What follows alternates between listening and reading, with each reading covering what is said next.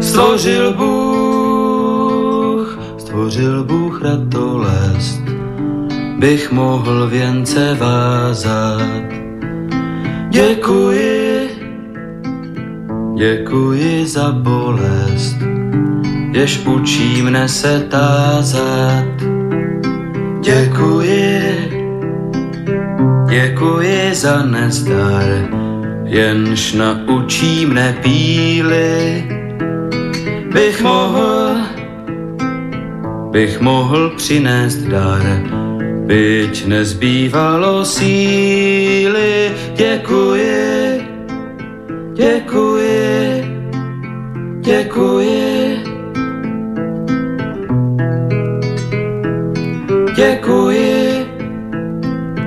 děkuji za slabost, jež pokoře mne učí.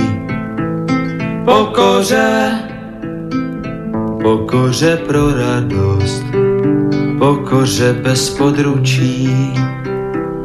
Děkuji, za slzy děkuji, ty naučí mne citu, živým již, živým již žalují a křičí po soucitu děkuji, děkuji, děkuji. Dobrý večer, vážení posluchači. Stanislav Novotný opět srdečně zdraví z Prahy, všechny Slováky a Čechy, který není lhostejný osud našich zemí, našich národů.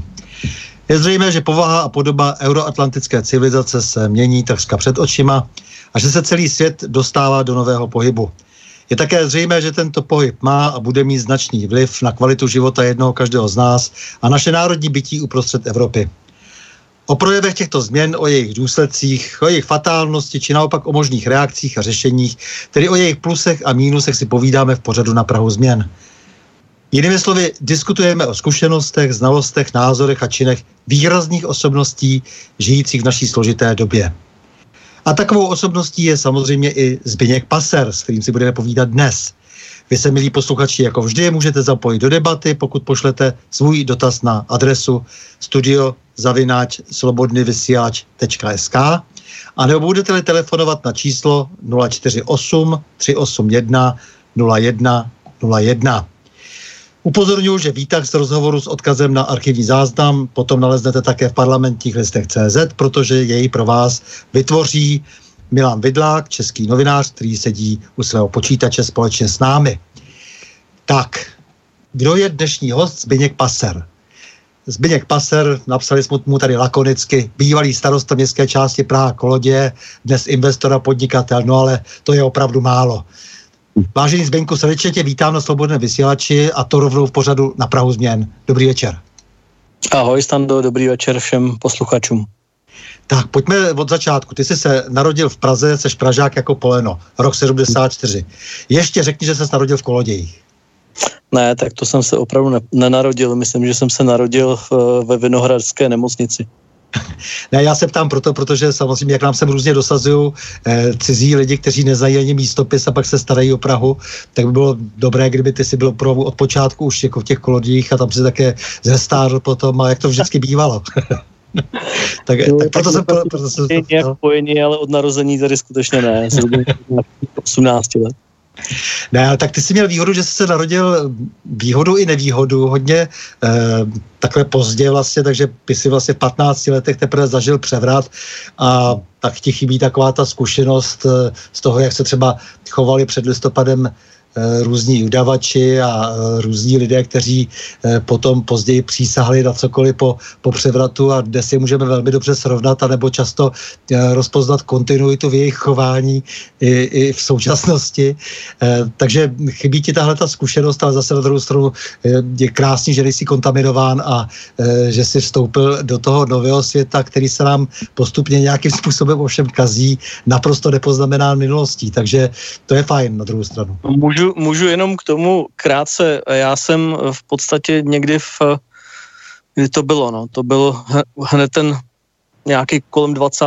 listopadu 89, eh, tak jsem byl vlastně jsem vedl stávkový výbor u nás na střední průmyslové škole na Střebečíně za mladší ročníky, za, za prvák a za druhák. A díky tomu si tu dobu poměrně intenzivně pamatuju, protože jsme jezdívali na Fildu, byli jsme denně na Václaváku, rozvážili jsme letáky po školách Eh, ta moje pozice asi nepřišla úplně samovolně. Eh, já můžu říct, že, že jako to, to takhle úplně nevnímám, jak to říkáš, protože my jsme byli rodina, která politikou hodně žila. U nás jako mm-hmm. hlas Ameriky a Svobodná Evropa byly puštěný velmi často a o politice se naši hodně bavili. A jak si ta, uh, musím říct, že ta moje výchova byla teda jako velmi striktně uh, katolická, konzervativní a antikomunistická takže u nás to politické téma bylo živý. Jo? Jako, takže já jsem ty věci, o kterých ty hovoříš, vnímal. Samozřejmě jsem je nemohl vnímat jako e, člověk dospělý nebo, nebo někdo, kdo se s nima třeba setkává v zaměstnání, ale zprostředkovaně skrz rodiče a jejich přátelé určitě. Jo.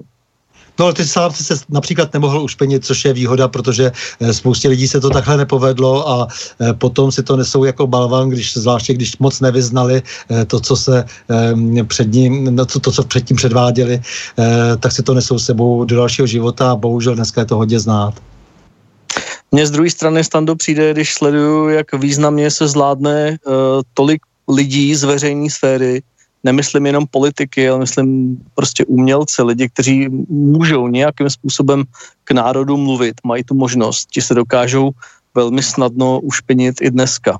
A naopak, no ne, ano. naopak dokázala celá řada lidí být odvážná a neušpinit se, nebo aspoň nešpinit se zbytečně. Jo, v tom si myslím, že, že jakoby ta doba není, uh, není jiná, a že v podstatě sázet pouze na to, kdo se ušpenil před tím uh, rokem 89, myslím, že je celá řada lidí, která se významně zvládla ušpenit ty po něm. Ne, právě, ale o tom já mluvím. Mluvím o tom, že někteří můžeme už dokonce velmi dobře srovnávat, protože jsme jaksi byli aktivní ve vyšším věku před tím uh, převratem a uh, teď pozorujeme prostě, že se ta věc, ta situace se velmi opakuje. Uh, nic nového pod sluncem a dokonce v některých uh, momentech se mi zdá, že to má pejorativnější ještě formu. Víš, Nandu, já jestli ještě můžu no, no. Jedna, jedna věc mi trochu chybí. V podstatě uh, před tím rokem 89 to my i oni bylo, my a oni bylo poměrně výrazné. Tam byla poměrně jasná zeď. Tam prostě buď si se angažoval v KSČ, byl si funkcionář v SSM, tu svoji kariéru si vlastně na tomhle tom nějakým způsobem stavěl a uh, ta strana byla poměrně jednoznačně definovaná. Jo, dneska se můžeš tvářit jako uh, velký demokrat, uh, jako velký lidumil, jako člověk, který to s touhle zemí, národem, případně Evropou myslí dobře. Přitom můžeš být ve skrytu duše prostě bolševik jako poleno, jo? i když sám sebe tak třeba nazývat nebudeš. Jo, to je něco, co dneska je prostě strašně těžké, kdy řada lidí, kteří se zaklínají demokracií a evropskýma hodnotama, tak uh, ve skutečnosti by mentálně mnohem víc patřili někam do 50. nebo 60. let než do dneška. No jasně, ale ono to tehdy taky často pro ty lidi bylo obtížně rozpoznatelné, že vlastně stojí na nějaké divné straně barikády a z toho pak i spousta osobních tragédií a, a přemetů, protože si také neuvědomovali, že vstoupili do něčeho, eh, kde už to dávno páchne.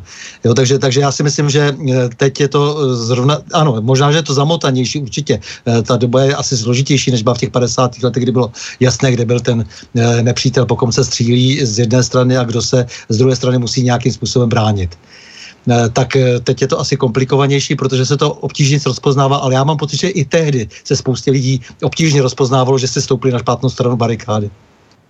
Jo, je to možný, já se tomhle vyjadřovat nemůžu, protože jak jsi správně řekl, takhle hluboko jsem tu dobu nezažil. Tak, eh, studoval jsi národní hospodářství na Vysoké škole ekonomické. Eh, měl jsi nějaký úmysl, že se budeš té věci věnovat eh, víc, jako že budeš, ještě budeš vlastně ekonomem, protože předtím si dělal strašně zajímavou věc, ty jsi vlastně studoval strojařinu a jako dneska, když vidím ty prázdné škamny a nikde žádné techniky a tady infrastruktura, kterou nemá kdo obhospodařovat, tak je mi z toho smutno. No a ty si začal samozřejmě s tím pravítkem a s těma počtama a pak si šel teda dělat ekonomii, takže bylo v tom trošku jako něco, něco, strategického, nebo chystal se na podnikání?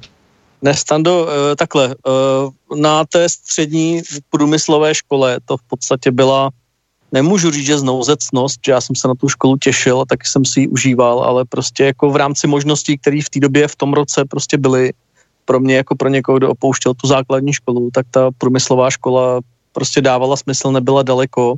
A jak si mm, v obě větve mojí rodiny mají ve svém podnikání významným způsobem farmaření, nebo no farmaření vlastně to je takový blbej výraz, prostě hospodaření. A sedlačili, no třeba. tomu, tomu hospodaření prostě tak nějak patří a ještě já jsem byl jako vychovaný v době, byť relativně nedávné, kdy prostě se považovalo za dobrý bonton, že jako chlap bys měl umět pracovat se dřevem a železem a rozpoznat hliník eh, od železa a vědět, co se s čím svařit dá, s čím ne a jak se opracovává skleněná čočka a tak dále. Tohle všechno mě ta škola vlastně naučila. Jo, neudělala ze mě svářiče, kováře nebo truhláře, ale prostě dala nám základy v tomhle směru a za to jsme jí vděční.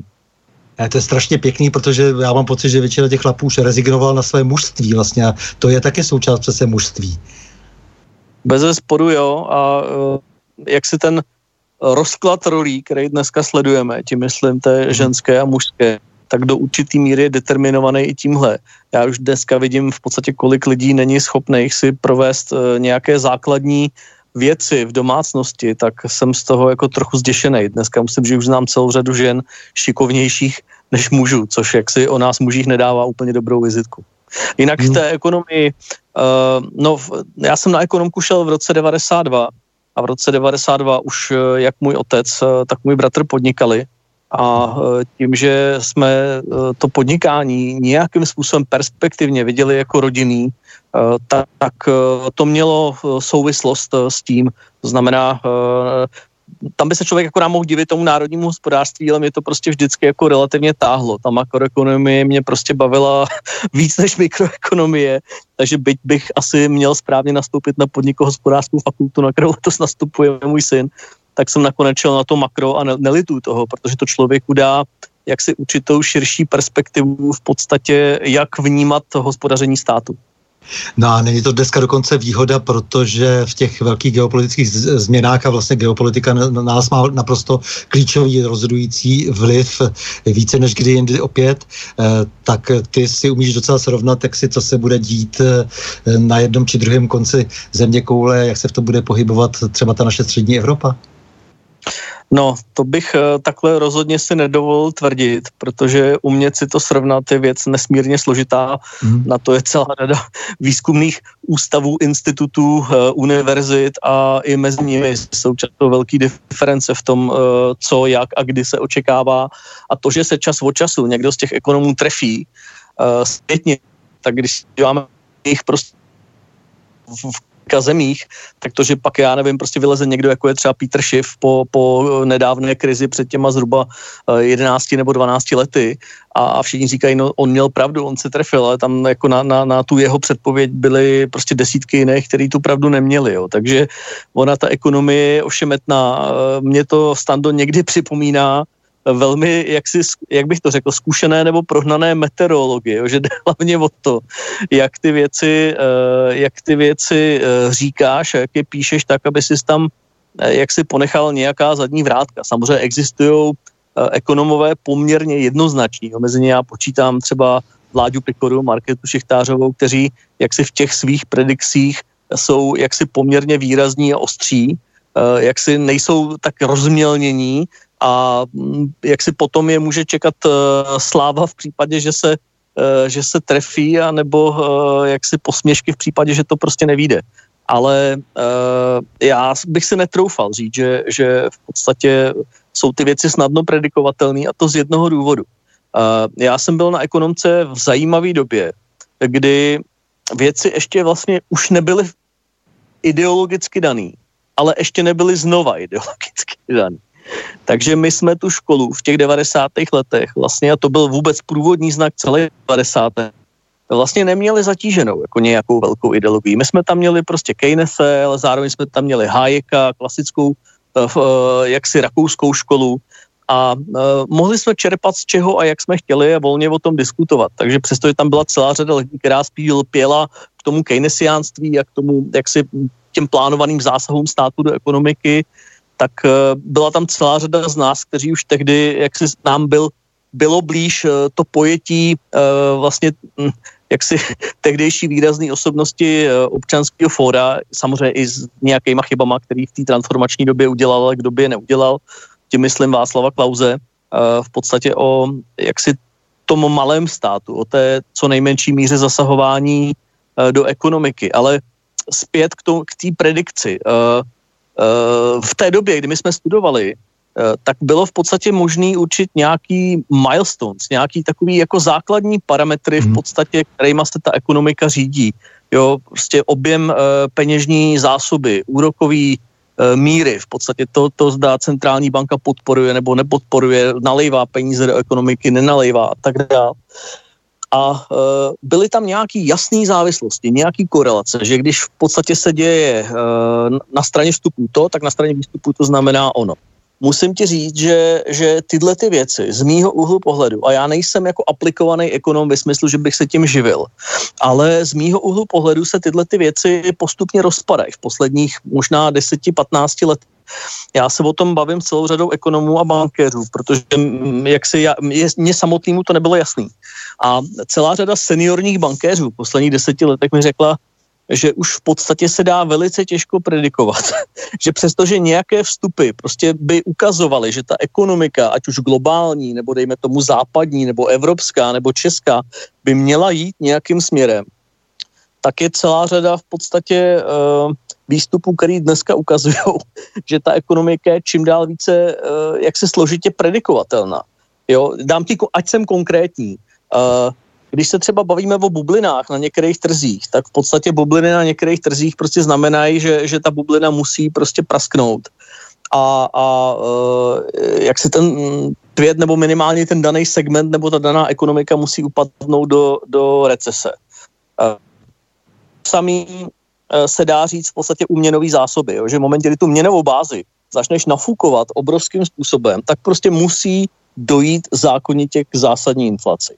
A teď si vezmi, po poslední měnové krizi došlo k neuvěřitelnému v dějinách světa v podstatě úplně nevýdanému excesu, kdy eh, tehdejší šéf Fedu, myslím, že Ben Bernanke měl slavný výrok, že budou jako eh, helikoptérovat peníze, jako rozhazovat prostě miliardy a biliony z helikoptér, aby zachránili ekonomiku. A oni ty miliardy rozhazovali.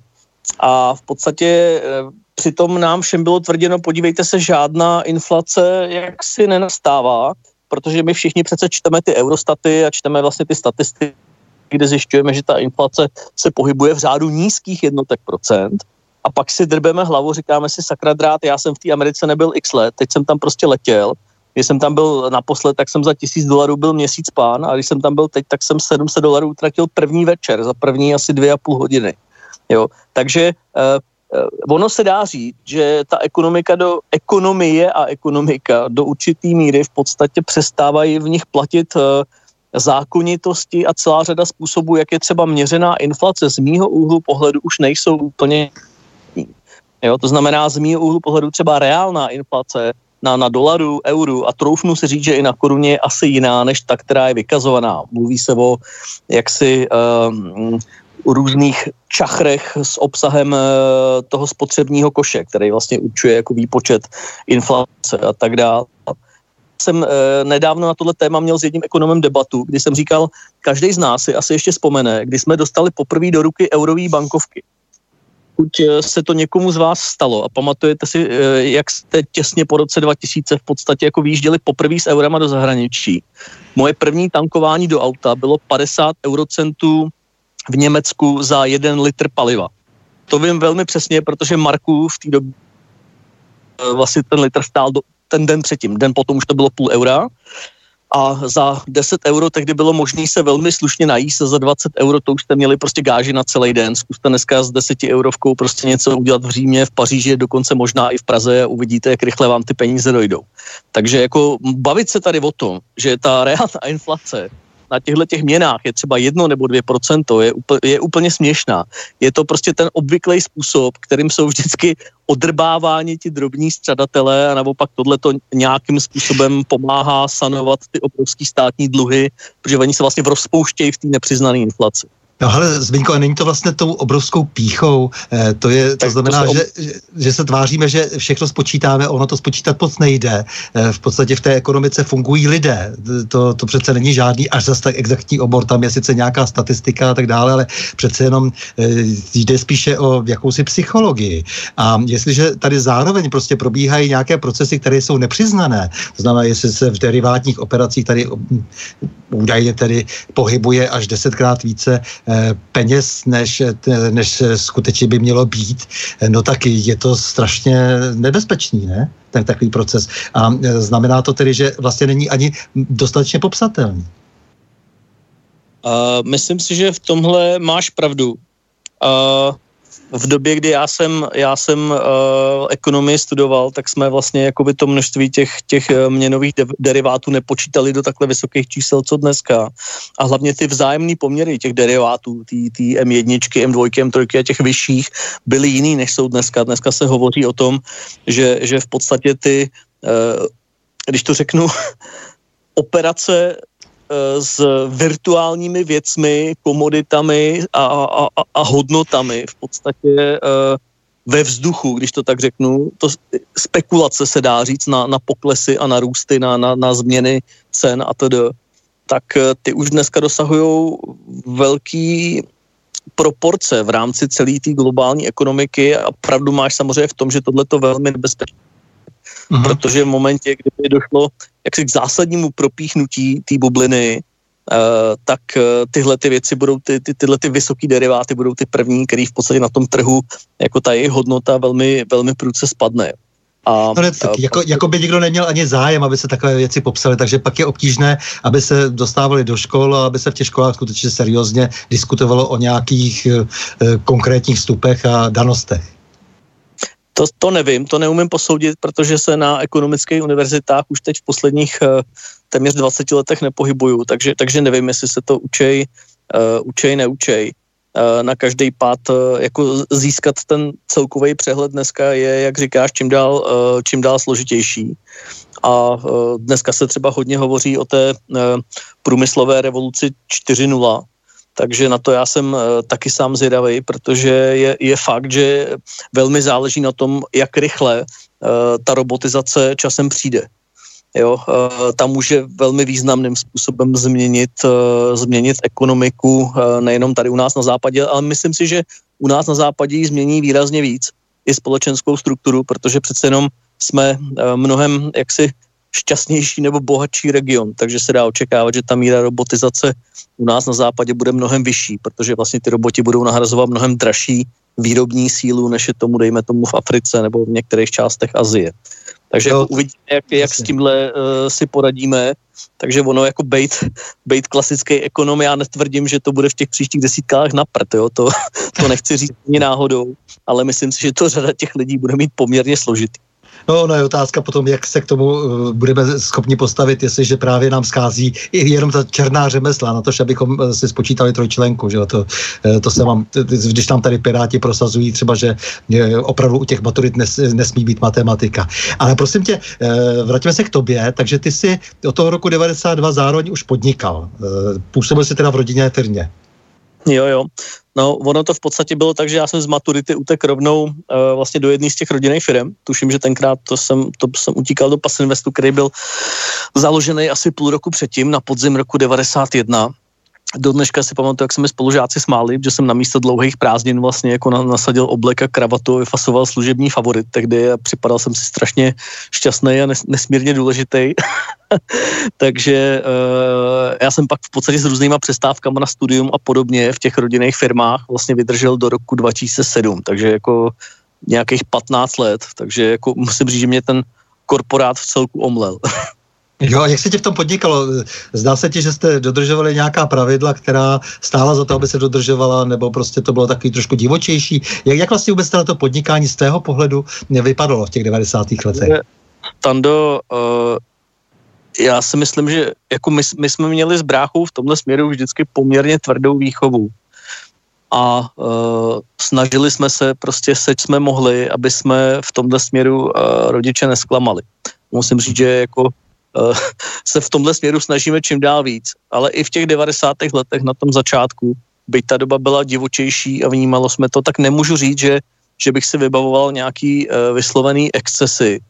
Uh, co si ale vybavuju, že ta doba byla tak jako povšechně velmi pestrá a divoká. Jo? Prostě pamatuju si, že, že po, jak si, já ani nevím, skoro si netroufám to tak nazvat, jo? ale po bankovním trhu chodili postavy, jako byl vysoký důstojník STB, pan Čadek, že jo, který si založil, tuším, že Bohemia banku a některý další jako zajímavý, zajímavý figury, že jo, jenom tehdejší úrokový míry prostě byly absolutně prostě šílený. Jo. Když si člověk představí, jako že se sjednává eh, bankovní úvěry na, na úrokovou míru 16-17%, tak dneska to zní naprosto šíleně, ale z druhé strany uh, některé obchody, které tehdy se, se poštěstilo dělat. Teď si jenom vzpomeň, co, co v podstatě třeba ten obor, ve kterém jsme pracovali, ty nemovitosti, tam se ty ceny jako z několika násobovaly v podstatě každých několik let. To bylo uh, úplně neuvěřitelné. Takže jako my jsme naštěstí ve správný čas byli na správném místě. Z druhé strany jsem viděl řadu příběhů lidí, kteří uh, mohli v té době říct to samý, ale třeba to jako úplně nevyšlo. Takže ta doba byla poměrně divoká a já jsem rád, že to máme ve zdraví a jak si bez ztráty kytičky za sebou. Já jenom pro posluchače upřesním, protože celá řada posluchačů nemusí třeba vědět, že ty jsi bratr Radima Pasera. Radim, tvůj bratr je tedy veden co by miliardář, ale já to nerad eh, zdůraznuju, protože já se vždycky s každým bavím jako s osobností samou pro sebe a nechci, eh, aby to vypadalo tak, že jsi jenom bratr někoho. To je, to je strašný povolání být něčí bratr, protože ty jsi velmi svérázný člověk a jsi eh, velmi sám za sebe. To já moc dobře vím. Jenom to zdůraznuju, protože ty jsi říkal z bráchu, tak aby posluchač to měl trošku pořádek. Jo, jasně, samozřejmě, tohle ano, to máš pravdu, za to se omlouvám. Uh, vlastně brácha je o 11 let starší, uh, tu firmu on založil v roce 91 na základě relativně krátký uh, zkušenosti, kterou nabíral u pana Skaly, který vlastně hned po roce 90 se přemístil zpátky do České republiky a vlastně mimo jiný tady podnikal právě i v nemovitostech. Takže to byla jaksi mm, zkušenost, který já jsem se jaksi po, po bratrově boku uh, o 11 let mladší, takže v pozici zaměstnance až časem jsem se stal vlastně členem, předal jsem na starost některý jaksi oblasti činnosti té skupiny, ale jak říkám, v roce 2007 jsem z té skupiny odešel a vlastně od té doby se věnuju vlastně, když to řeknu, jako svýmu podnikání a svým oblastem činnosti. Byť uh, spojení s Pasinvestem prostě máme a několikrát do roka tam jsem jako člen valné hromady. To víš, já se ptám samozřejmě vzhledem k tomu, že jsem v polovině 90. let eh, nebo v první polovině 90. let dělal policejního prezidenta, padaly mi neuvěřitelné faxy, tehdy hlavně se komunikovalo faxem eh, z přístroje, kde se mluvilo o strašlivých eh, částech, strašlivých podvodech, strašlivých průšvihách a já jsem zoufale prostě křičel na všechny ty lidi kolem, od ministra vnitra až, na, až po Havla, co vlastně se to dovolují, co se vlastně děje, kde jsou ta pravidla, tak proto se ptám, protože vím, že jsem postupně tím naštval eh, všechny, eh, že jsem neustále trval na tom, že jestli chtějí privatizovat, zejména to se týkalo hlavně privatizace, eh, takže snad bychom měli dopředu vědět, jak si podle jakých noc se děje, jede tedy. Takže jenom proto se ptám na to, jak se tobě podnikalo, jak jste vy podnikali a jak se to dobu nám se, nám se podnikalo poměrně standardně a to z jednoho důvodu. My jsme v té době byli firma střední velikosti a tohle, co ty říkáš, to v podstatě na to člověk asi musel zřejmě být něčí výz, významný kamarád. A nebo musel být opravdu tak velký, že si některé věci mohl dovolit. Jo, což konec konců platí v oboje i, i dneska. Jo, ale my jsme v té době byli firma bez konexí, firma střední velikosti a museli jsme podnikat standardně, protože s náma se nikdo jako jinak domlouvat nechtěl ani nemohl. Takže, no já, takže my jsme prostě standardně pracovali jsem, s bankama. Je, je fakt, že ta míra profesionality byla samozřejmě o něco nižší, ale taky to bylo člověk o člověka. Už tehdy jako byli na trhu některý bankéři, z nich třeba některý jak si dnes skončí nebo jsou v předůchodovém věku a už tehdy to byli jako slušní lidi. Jo. Nelze zase úplně říct, že celý ten segment té ekonomiky byl jako divoký východ. To zase jako úplně ne.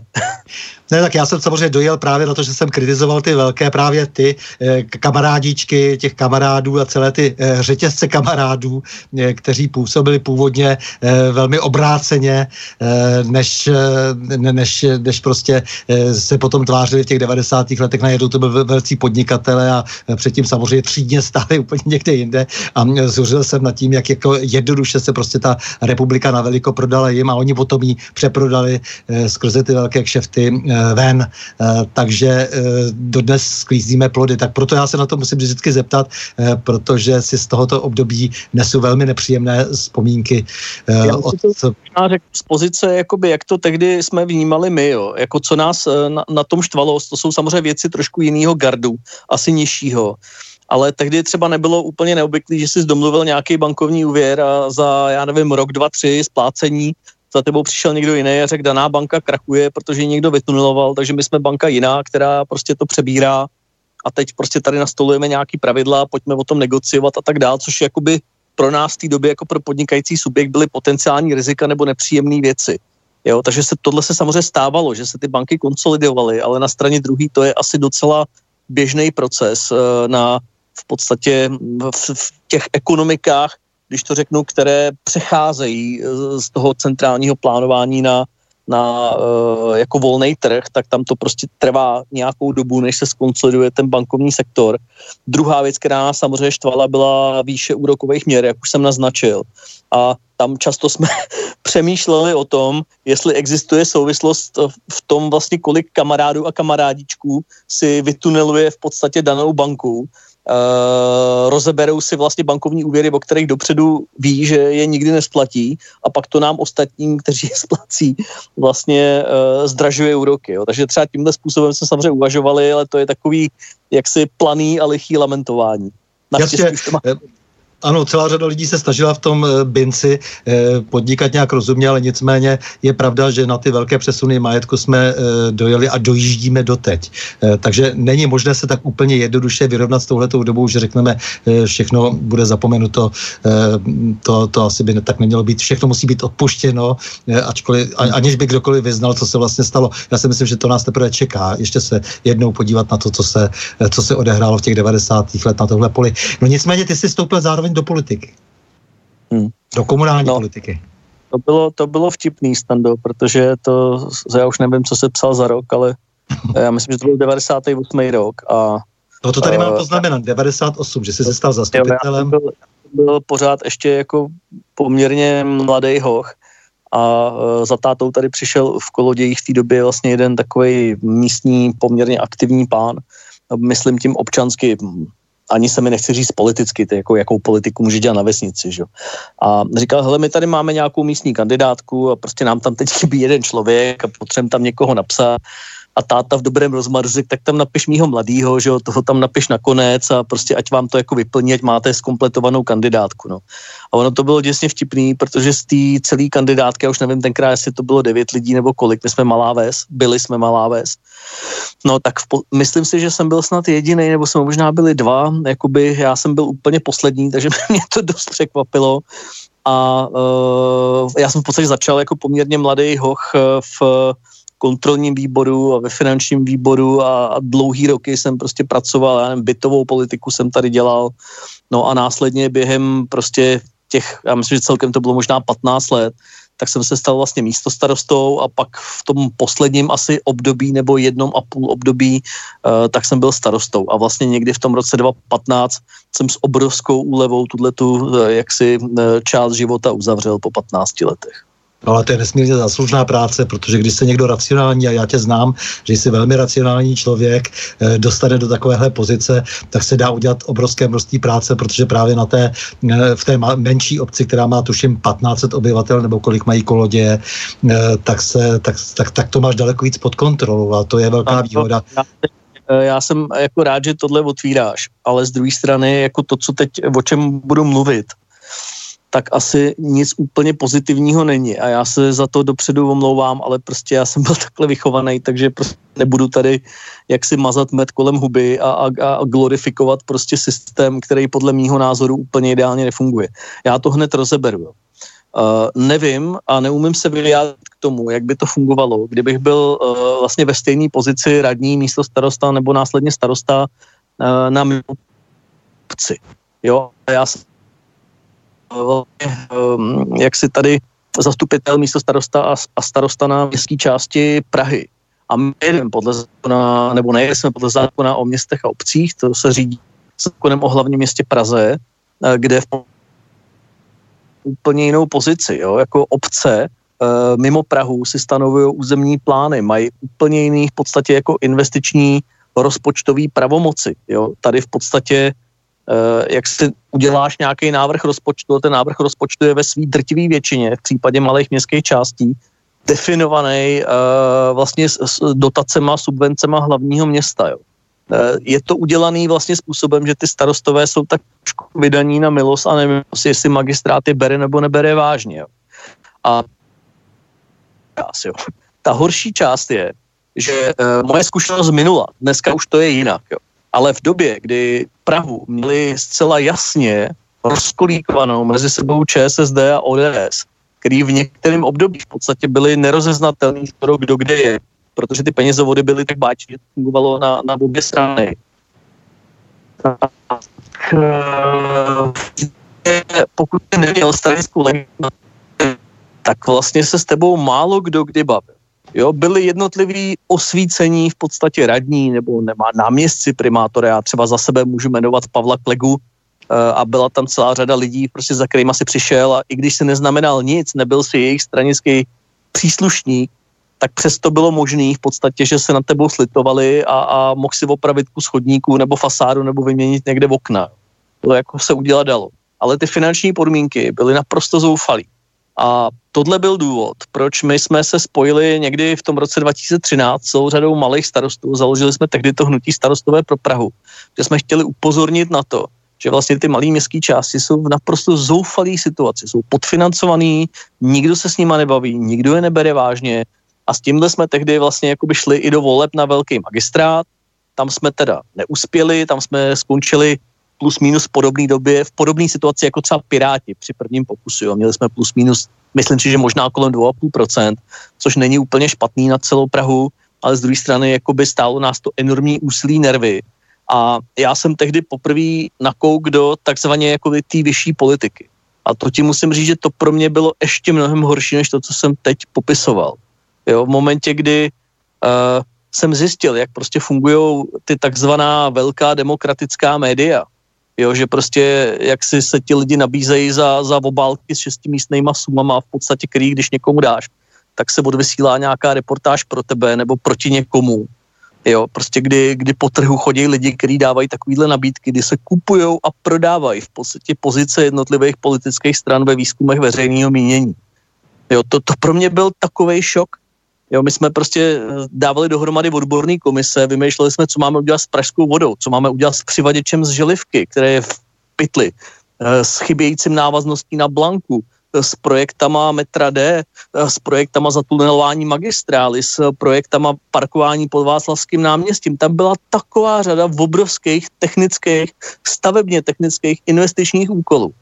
A já ti musím říct, že já od té doby nevidím skoro nic, jako lauter nic v tom, že by se v tomhle směru něco dělo. Mně prostě přijde, že to hlavní město od té doby je čím dál méně manažerský, čím dál méně odborně politický, teď myslím, ne politický, ale prostě ve smyslu zprávy města. A je no tak to, se, to si mě nerozveselil, prostě starého skeptika si nerozveselil, takže je to ještě, ještě horší.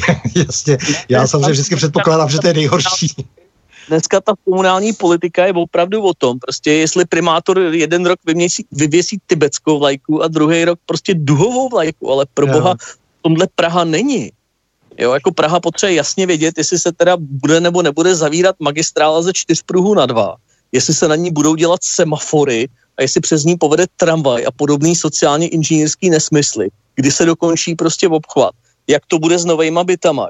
Já prostě strašně, strašně mě třeba baví, když, uh, víš co, že já jsem byl komunální politik a znám stavební development, takže znám vývoj cen stavebních prací, vím, jak funguje legislativa, na základě který se chystají projekty. A my jsme země, kde je úplně, my jsme totálně banánová republika, co se týče schopnosti jakýhokoliv investora, ať už je malý, anebo je to velký developer, dát dohromady ve správních procesech nějaký smysluplný projekt. To skoro dneska není možný. Dneska to postavení účastníků v řízení je takový, že se ti prostě pan Novák z Aše uh, odvolá do jakýhokoliv projektu prostě kdekoliv a uh, způsobí ti v něm takový maglajs a takový škody, že to nikdy nedáš dohromady. Jo, a můžeš se v tom patlat klidně 10 nebo 15 let. Jo, takže jako dneska pro ty developery je neuvěřitelně náročný vůbec projít nějakým procesem a dát na trh prostě nějaký byty. Ad jedna. Ad dvě.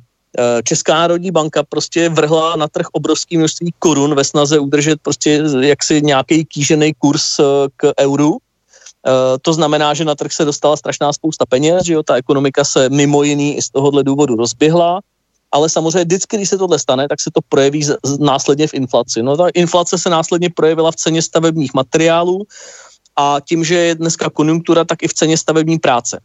Takže dneska prostě metr čtvereční bytu jako pro toho developera nebo investora je tak strašně drahý a ten správní proces tak strašně dlouhý, že těch bytů je nejenom málo, ale ještě jsou prostě neuvěřitelně drahý. Takže vlastně to město jak si ve finále jako obvinuje někoho, místo toho, aby se obracelo na poslaneckou sněmovnu, říkalo pro boha, udělejte něco se stavebním zákonem a se správním právem, protože to je prostě naprosto jako nemístný. Tímhle způsobem stavět, to je opravdu jak někde v Ghaně. Já když si představ, že v tom eh, parlamentu už nejsou vůbec žádní legislativci, oni nejsou ani na těch ministerstvech. Tady je problém, že opravdu na co se podíváš, tak tam chybí nějaká odbornost a ti lidé nejsou připravováni pro to, aby vůbec mohli zpravovat stát. Kdyby eh, byla, eh, dejme tomu, ta poslanecká sněmovna jenom hloupá, ale problém je, že už jí schází i ten servis a to ještě ten servis z části je pořád ještě lepší než ti, kteří mu chtějí velet. Je to tak, já když se podívám zpátky a vrátím se teď příkladu toho hlavního města Prahy, já jako asi to bude znít úplně možná, možná až, až skandálně, jo, ale eh, když by si na, na jedný misce váh porovnal ten systém, který jsem kritizoval na začátku toho dnešního povídání o, o Praze, o komunálu, Jo, takže si vezmeš, já nevím, období, kdy, kdy prostě převážně třeba vládla ta ODS, což bylo velice dlouhý období, a tam byla celá řada prostě politiků, uh, celá řada různých klastrů prostě vlivových, uh, uh, který prostě tahali prachy a chtěli mít provize prakticky ze všeho, co se v tom městě dělo a popravdě se jim to dařilo. A, a ČSSD v podstatě, jakoby její pozice byla hlavně taková, aby u toho Lizu byli taky a, a měli prostě z pražských služeb a, a, a z celý řady v podstatě investic a, a služeb vlastně, aby um, měli svoje podíly, tak uh, to zní všechno naprosto strašně, ale asi ještě horší je, že v této době, kterou teď kritizuju, tak pořád ještě fungovaly procesy ve městě. Pořád ještě fungovalo to, když si někam něco, jak si podal, tak to procesně nějakým způsobem a v nějakém čase běželo a potkával si se s určitou mírou profesionality. To, že mezi tím za tebou někdo přišel a něco žádal ty, a ty jsi mohl odmítnout, nebo jsi se s ním dohadoval, nebo jsi mu to dal, to už záleží na tom, jaký kdo měl v podstatě svědomí a nervy, ale jakoby nějak to fungovalo. Jo, a pak přišla taková jak obrovská aktivistická vlna, po který v podstatě je pravda, že ta míra té korupce kolem magistrátu si myslím, že se snížila významně. A to je samozřejmě dobře. Ale s tou vaničkou té korupce se, se vylilo i to dítě té odbornosti, se kterou ty mluvíš.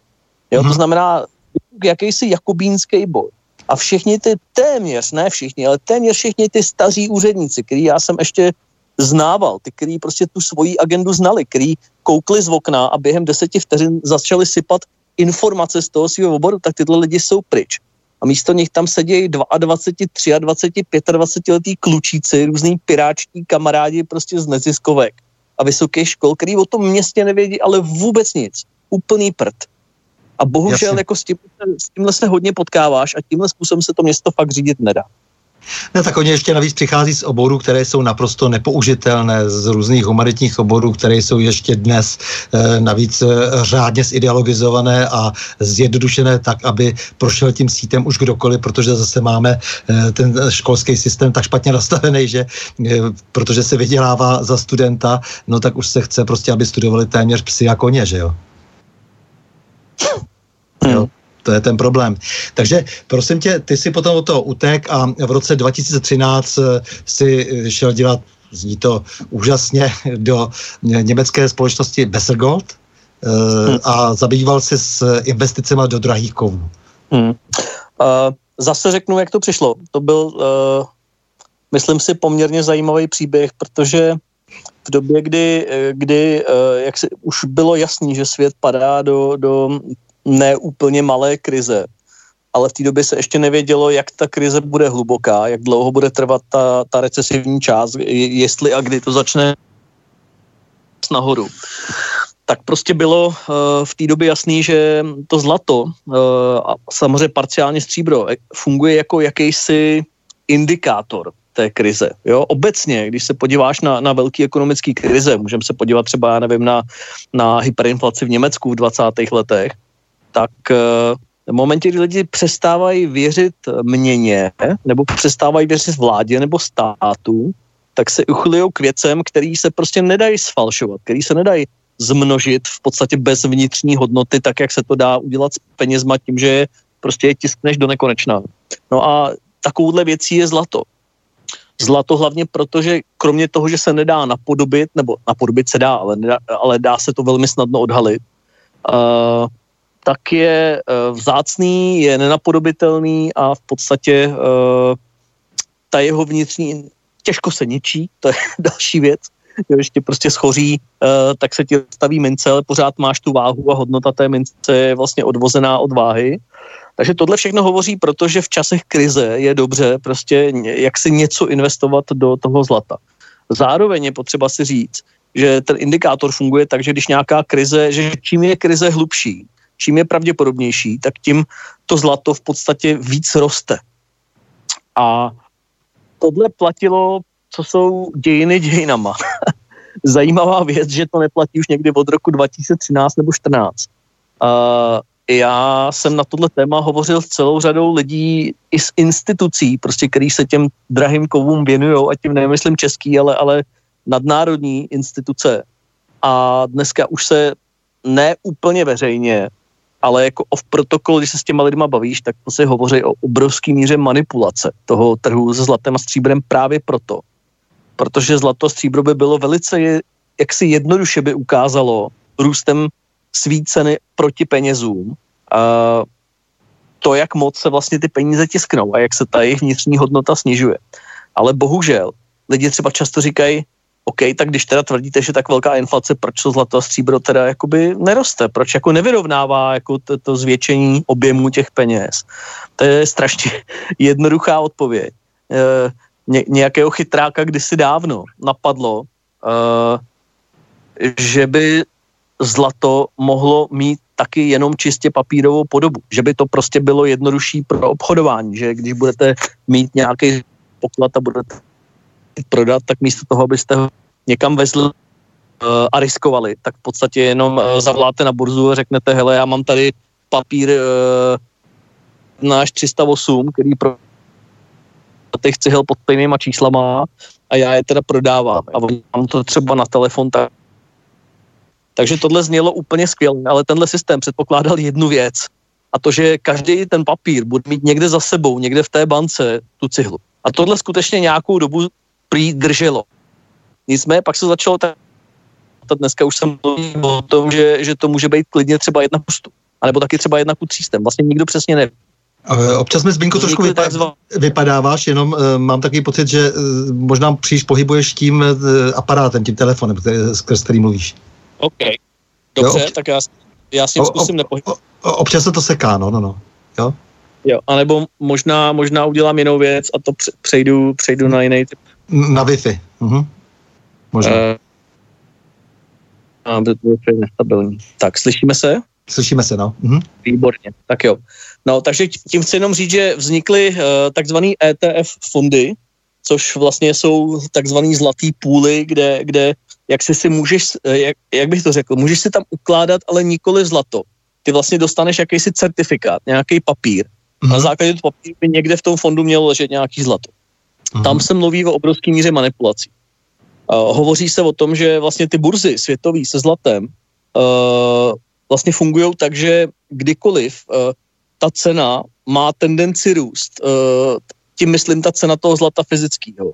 Já bych možná ještě v tuhle chvíli měl říct, že ten obrovský zmatek je daný tím, že to zlato fyzické se obchoduje na té burze vlastně v jedné linii s tím zlatem papírovým. Takže tam vzniká ta obrovská disproporce. Kdyby se tyhle ty dvě věci rozdělily a obchodovalo se čistě fyzický zlato, hmotný, a potom zlato papírový, tak bychom zřejmě viděli obrovský a okamžitý růst ceny fyzického zlata. Jo, to, to by bylo něco šíleného na mnohonásobky té dnešní hodnoty. A naopak bychom viděli, jak ta cena toho papírového zlata by velmi limitně klesala o mnoho desítek procent, protože ta míra té důvěry v podstatě je tam velmi otřesená. Jenže já bohužel... Jasně, takže, já se takže... vydávají nějaká potvrzení taky na to, že, eh, že se teprve bude těžit eh, někde zlato a už dopředu se s tím vlastně platí s těmi těmi papírky ale to se týká stando, to je podobný jako třeba s ropou, nebo jestli se urodí, neurodí obilí, jakou bude mít cenu. Jo? To, to je jiný případ. Já se teď bavím vysloveně jenom v podstatě o tom obchodování fyzického papírového zlata.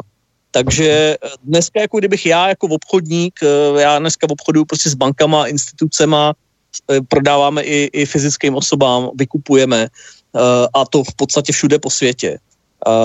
A ta moje zkušenost je taková po těch x letech, co to děláme, že jako nedejte na, na to papírový zlato. Prostě pokud už chcete něco držet, tak to prostě držte ve fyzické podobě.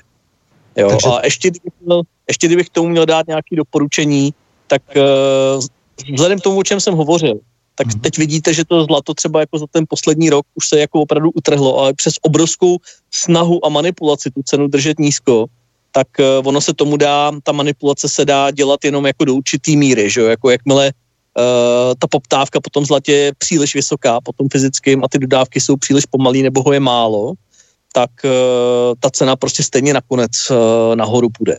A to se děje zrovna teď, takže ten nárůst uh, meziroční v podstatě z, roku 18 na 19 byl poměrně masivní. To zlato de facto už roste zhruba rok a půl. A Eh, to, co chci říct a dá to doporučení, že to stříbro většinou to zlato následuje. Takže dneska si myslím, že, že jako ten, ten favorit na růst je asi to stříbro. Aha, tak to je zajímavý. Takže dejme tomu z této pozice, radíš zároveň posluchačům, aby se pustili do stříbra. Hele, to ono fungovalo kdysi, nebo funguje do dneška, takový jistý, uh, tehdy se tomu říkalo zlatý pravidlo, jako říkalo se, že, že jaksi obchodní židovské rodiny se tím často řídily, Eh, že část majetku by měla být v nemovitostech, část majetku by měla být ve zlatě a část majetku vlastně by měla být eh, v penězích, aby to bylo likvidní a dalo se obchodovat. A to si myslím, že platí do dneška, byť si nemyslím, že ty poměry pro to zlato by mělo být třeba nevím, jedna třetina nebo jedna čtvrtina, to, to ani náhodou ale myslím si, že pokud v podstatě někdo třeba ze zbytných finančních prostředků, na který prostě nešahá, tak dejme tomu 10% z toho v podstatě se uloží ve formě nějakých zlatých slitků nebo mincí, takže neudělá zle. Jo, znova připomínám, v 20. letech minulého století v Německu, když byla hyperinflace, tak existují záznamy v německém berlínském katastru, kdy v podstatě za dvě uncový zlatý mince, který dneska, jenom pro vaši informaci, mají hodnotu asi 60 tisíc korun, bylo možné koupit činžovní dům a to na dobrý adrese. Protože to zlato vyletělo řádově o nějakých 20 tisíc procent. Mm-hmm. Jo, v tu chvíli. Protože lidi se snažili získat něco, co má aspoň nějakou hodnotu a tu, tu to nestrácí. Jo, ale mm-hmm. v tu mhm. chvíli je potřeba si uvědomit, že množství fyzického zlata na světě je strašně, ale strašně malý. Jo, a v momentě, kdyby třeba ten, eh, jak se řekl, světový finanční systém se otřásl třeba víc, než to bylo před těma 12 lety, a e, část lidí, jenom malou část lidí na západě napadlo pořídit si aspoň pár gramů zlata, tak v podstatě to fyzicky není možné. Toho zlata prostě není dost. A nemyslíš si, že stav toho finančního systému, bankovního systému e, je v hluboké krizi, že velmi souvisí e, s tím, v jakém stavu je zejména naše euroamerická civilizace? To, tohle je hrozně složitá otázka a jako uh, asi by se dali najít soustažnosti mezi tím, v jakém stavu je finanční systém, v jakém stavu je euroatlantická civilizace, ale já si spíš uh, subjektivně myslím, že ne. A ten důvod, proč si myslím, že ne, že uh, jak si to, v jakém stavu je finanční systém, tak za to si myslím, že může, můžou v podstatě ne desítky, ale dneska už jako stovky let obrovského lobbingu bank Eh, na vlády, na parlamenty, to že, to, že jsou to banky, které se skládají v podstatě mezinárodní instituce eh, finančního rázu a zásadním způsobem ovlivňují jejich agendu ve svůj prospěch. Takže dneska jsou to prostě banky, které tahají za silnější konec provazu v té negociaci se státy. A já myslím, že jasně to ukázala ta poslední finanční krize, jo, ty termíny too big to fail, kdy řada bank prostě podstupuje obrovský, obrovský morální hazard, což je termín pro to, kdy vlastně sázíte na to, že můžete prohrát anebo ztratit cizí peníze a ve finále za to nepůjdete sedět. Ani o ty peníze vlastně nepřijdete, protože oni nejsou vaše. Prostě stát otočí ramenama, sáhne do kapsy a dá vám další cizí peníze daňové. No, právě... no, utře vám slzičky a nechá vás fungovat dál. Takže no, takhle já po, Počkej, Zbyňko, ale, ale, ale to nejde bez toho tlaku těch bank. Já jsem přesvědčen, že právě ty jo. banky naopak tlačí na ty státy a tam jsou, tam jsou ti manipulovaní, manipulované figurky, které udělají cokoliv. Ano, ale uh, jenom abych, abych to dokončil. Takže tohle hmm. je za mě jakoby uh, určitě velmi zjednodušená a díky tomu samozřejmě nepřesná, nedostatečná jako definice toho finančního systému, ale je to aspekt, který pokládám za důležitý. Hmm. A pak se zbavil o tom, jak je na tom euroatlantická civilizace, ale to já při vší úctě si myslím, že prostě nesouvisí s tímhle, co jsem říkal před chvílí. Já myslím, že tam to souvisí primárně s hodnotama. Protože... No, k tomu se ještě potom dostaneme k politice, konkrétní no ne, politice. No, no, no. To jakoby eh, společnost je postavená prostě hierarchicky na určitých prostě jednotkách, ať je to prostě rodina, komunita, město, národ. Jasně. A pak je postavená na hodnotách, který v podstatě je e, vertikálně propojují. Ať je to rodina, ať je to jednotlivec, ať je to komunita, ať je to národ tak prostě buď ty lidi v podstatě mají nějaké společné hodnoty. Těmi společnými hodnotami a můžeme si o tom v tom dnešním ateistickém světě myslet, co chceme, ale pro tu Evropu v době, kdy prostě rostla, tak to bylo křesťanství. Zcela jednoznačně pro mě. A z něj vyplývající morální nároky na, na život člověka, život komunity, prostě desatero. A uh, vztah třeba křesťanství nebo respektive křesťanská nauka definovala prostě rodinu, definovala postavení muže a ženy v rodině, ve společnosti, vztah k dětem, vztah dětí k rodičům, uh, uh, jaksi uh, vznešenost prostě vzdělání, vznešenost práce, nejenom pro sebe, ale pro tu komunitu. Tohle všechno z mýho pohledu se vytrácí. Humanistický filozof by mi určitě namít, že, že jaksi na tohle to přece nepotřebuju křesťanství, protože já jako humanista taky vím, že mám pracovat pro, pro komunitu a pro společnost. Nicméně uh, já, si, já prostě si nemůžu pomoct, ale s tím, jak postupně křesťanství vyklízelo uh, pole v těch uplynulých staletích a uh, jak si humanismus a lidský práva rostly, tak všechno vlastně vypadalo strašně růžově na papíře, strašně růžově v projevech. Ale ty hodnoty se nám prostě někam vytratily. Jo? A, a ta slavná svornost, svornost, bratrství nám nejenže nezajistila jakoby soudržnost komunit a rodin, ale mám takový pocit, že i sami tyhle ty pojmy se prostě vyprázdnily. Jo, jako uh, ta západní civilizace, euroatlantická, dneska tak nějak úplně jako neví, uh, kam by měla jít a proč by tam měla jít a jestli tam vůbec chce jít. Jo, kromě toho, že v pátek chce jít do hypermarketu a strávit tam celý víkend prostě multikyně a nakupováním. Jo, jako tenhle ten pocit já z toho mám. Ne, ne, tak to je, to je přece ale jasné, Zbyňku, protože jsme e, nemáme tu autoritu, která by stála nad náma, protože my jsme se stali, stali tím měřítkem a tím pádem všechny ty hodnoty, o kterých blábolíme, e, tak poměřujeme jenom sami sebou. No z toho samozřejmě musí vzniknout strašlivé vztahy. Hmm. Navíc my jsme, víš, jako ono to není jenom o tom, že my bychom eh, jak si pominuli křesťanství. Jo? Ono je to o mnoho vtipnější, protože, nebo tragičtější, tragikomičtější. Uh, Ono totiž ta potřeba lidí v něco věřit nikam nezmizela. Ona se akorát transformovala. Takže lidi už dneska nevěří v Boha všemhoucího, Oni už dneska věří v globální oteplování a prostě s mesiánským způsobem prostě planoucíma očima následují prostě 16-letou mentálně postiženou dívku, kterou prostě zřejmě někdo manipuluje, chuděrou a zneužívá. A prostě jako já v ní vidím já si pamatuju jeden krásný díl, kde Homer Simpson se oděl do bílého prostěradla, vzal si kravský zvonec a chodil po Springfieldu a řval, že bude konec světa asi za 14 dnů. A zhruba deset dní se mu všichni smáli a pak zblbnul celý město.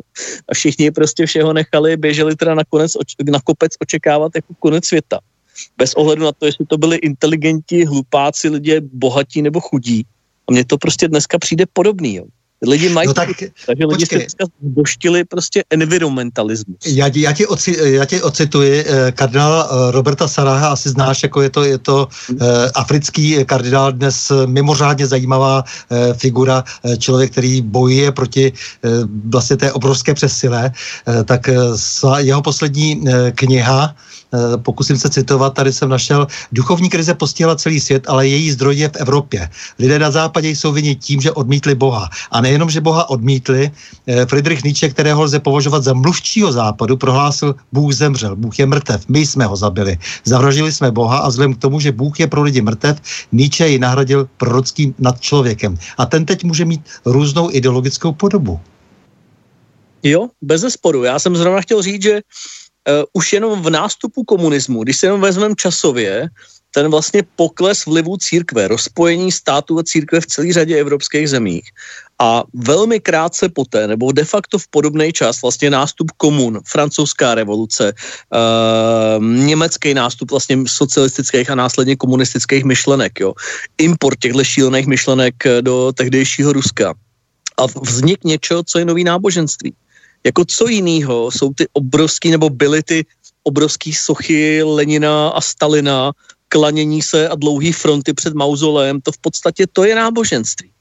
Jo, to má prostě náboženský statut a e, jaké si chytré hlavy prostě jenom napadlo sakra drát, proč by jako e, ti lidi měli tohleto si odehrávat jako ve skutečném náboženství a někde v kostele, když my můžeme prostě uplatňovat e, podobnou míru ovlivňování e, masového de facto vůči těm lidem pro náš prospěch, pro politický prospěch.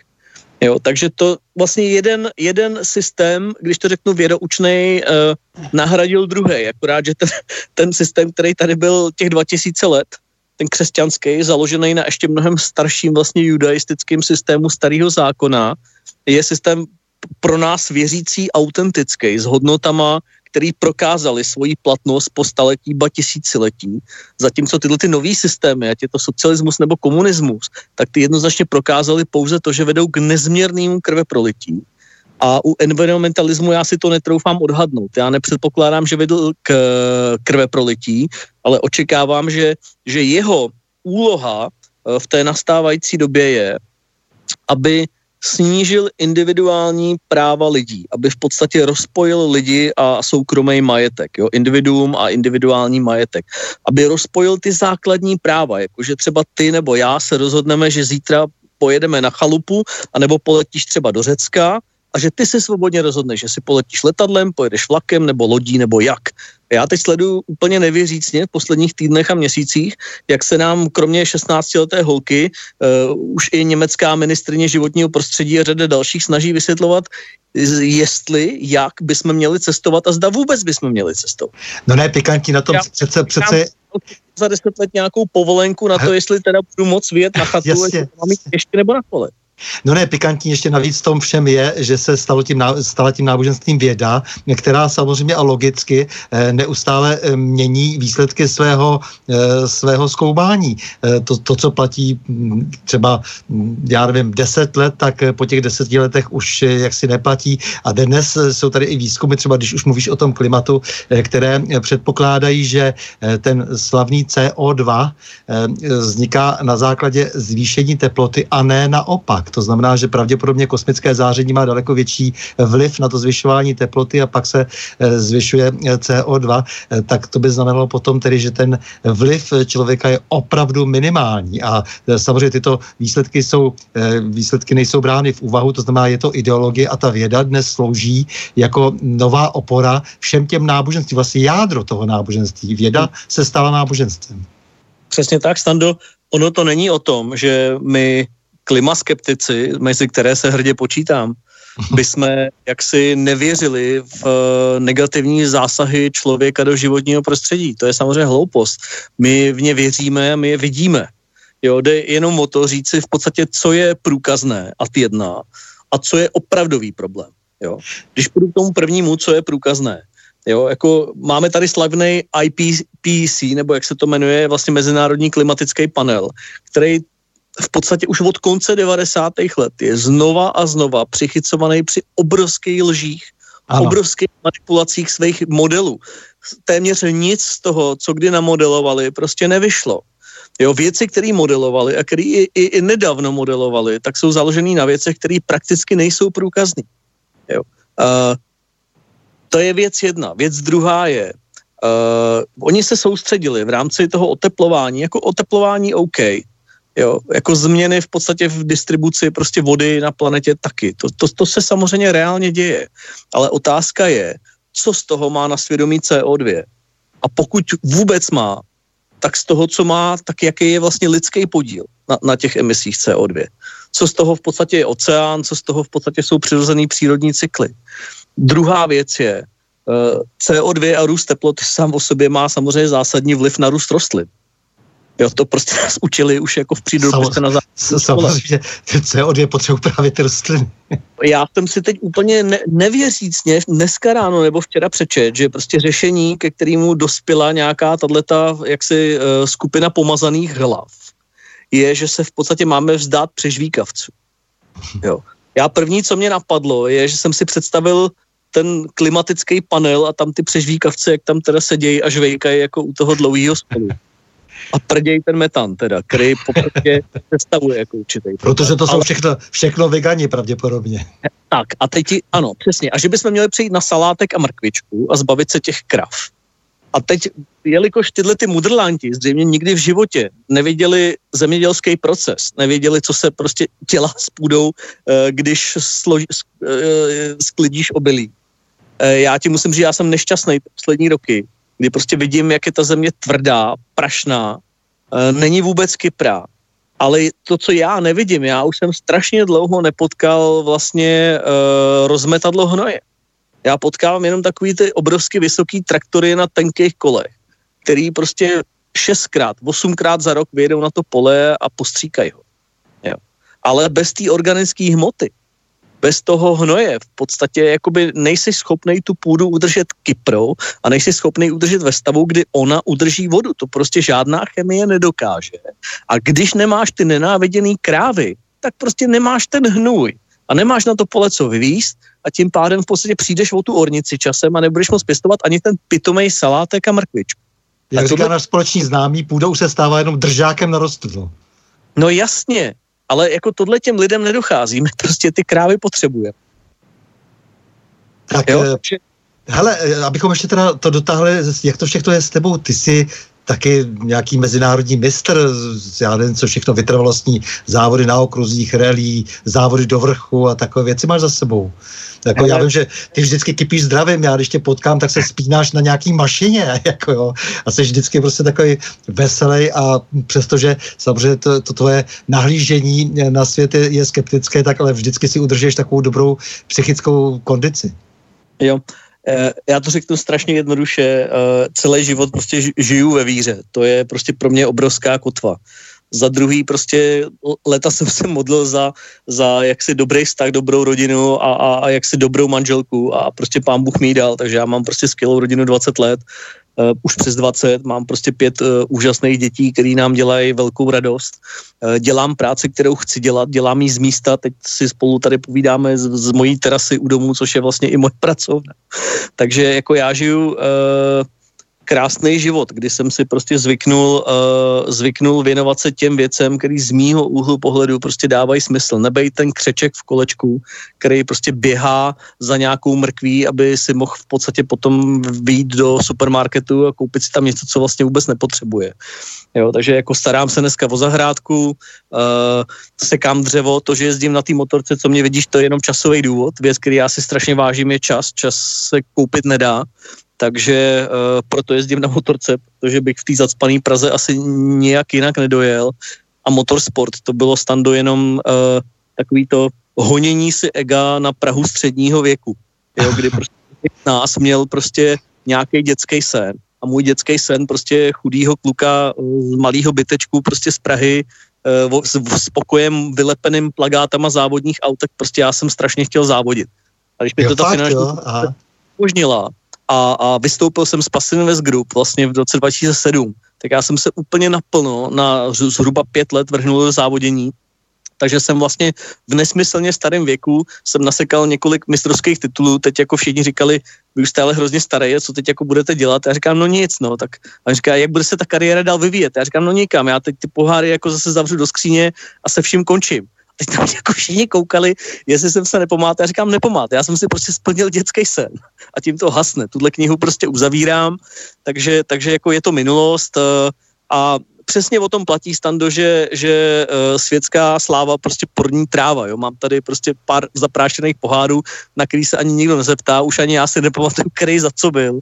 Stálo to prostě spoustu peněz, člověk jako riskoval, že se mu něco stane, takže jako tyhle legrace už mám naštěstí za sebou. Takže jako to není něco, na co bych vzpomínal s nějakou jaksi hrdostí. Eh, mám řadu kamarádů, kteří to dělají do dneška ve věku 50-60 let a koukají na mě, říkají, ty si, ty si nějak ze star nebo nějak prostě si jako sfotrovatel, že už jako s náma nelítáš každý víkend po těch okruzích a neřídíš si závodní auta. A já mám takový spíš, spíš pocit obrácený, že, že řada mých kamarádů prostě jak si ustrnulo v té potřebě prostě si pořád ještě něco dokazovat. No ne, počkej, tak teď máš, teď je před náma veliký tvoje téma. Eh, Izrael. Eh, protože ty se samozřejmě máš eh, židovské kořeny a jak říkáš, potom jste konvertovali ke katolicismu, nebo alespoň část rodiny, nebo celá rodina, já nevím. Já vím, že tvůj bratr je třeba u církve adventistů sedmého dne, ale, ale ty sám držíš tu starou rodovou linii až někam v 19. století nebo k 18. století. No, uh, ano, pravdou je, že my pocházíme eh, ze židovské rodiny, která vlastně tady na Praze východ eh, hospodařila eh, zem Světic.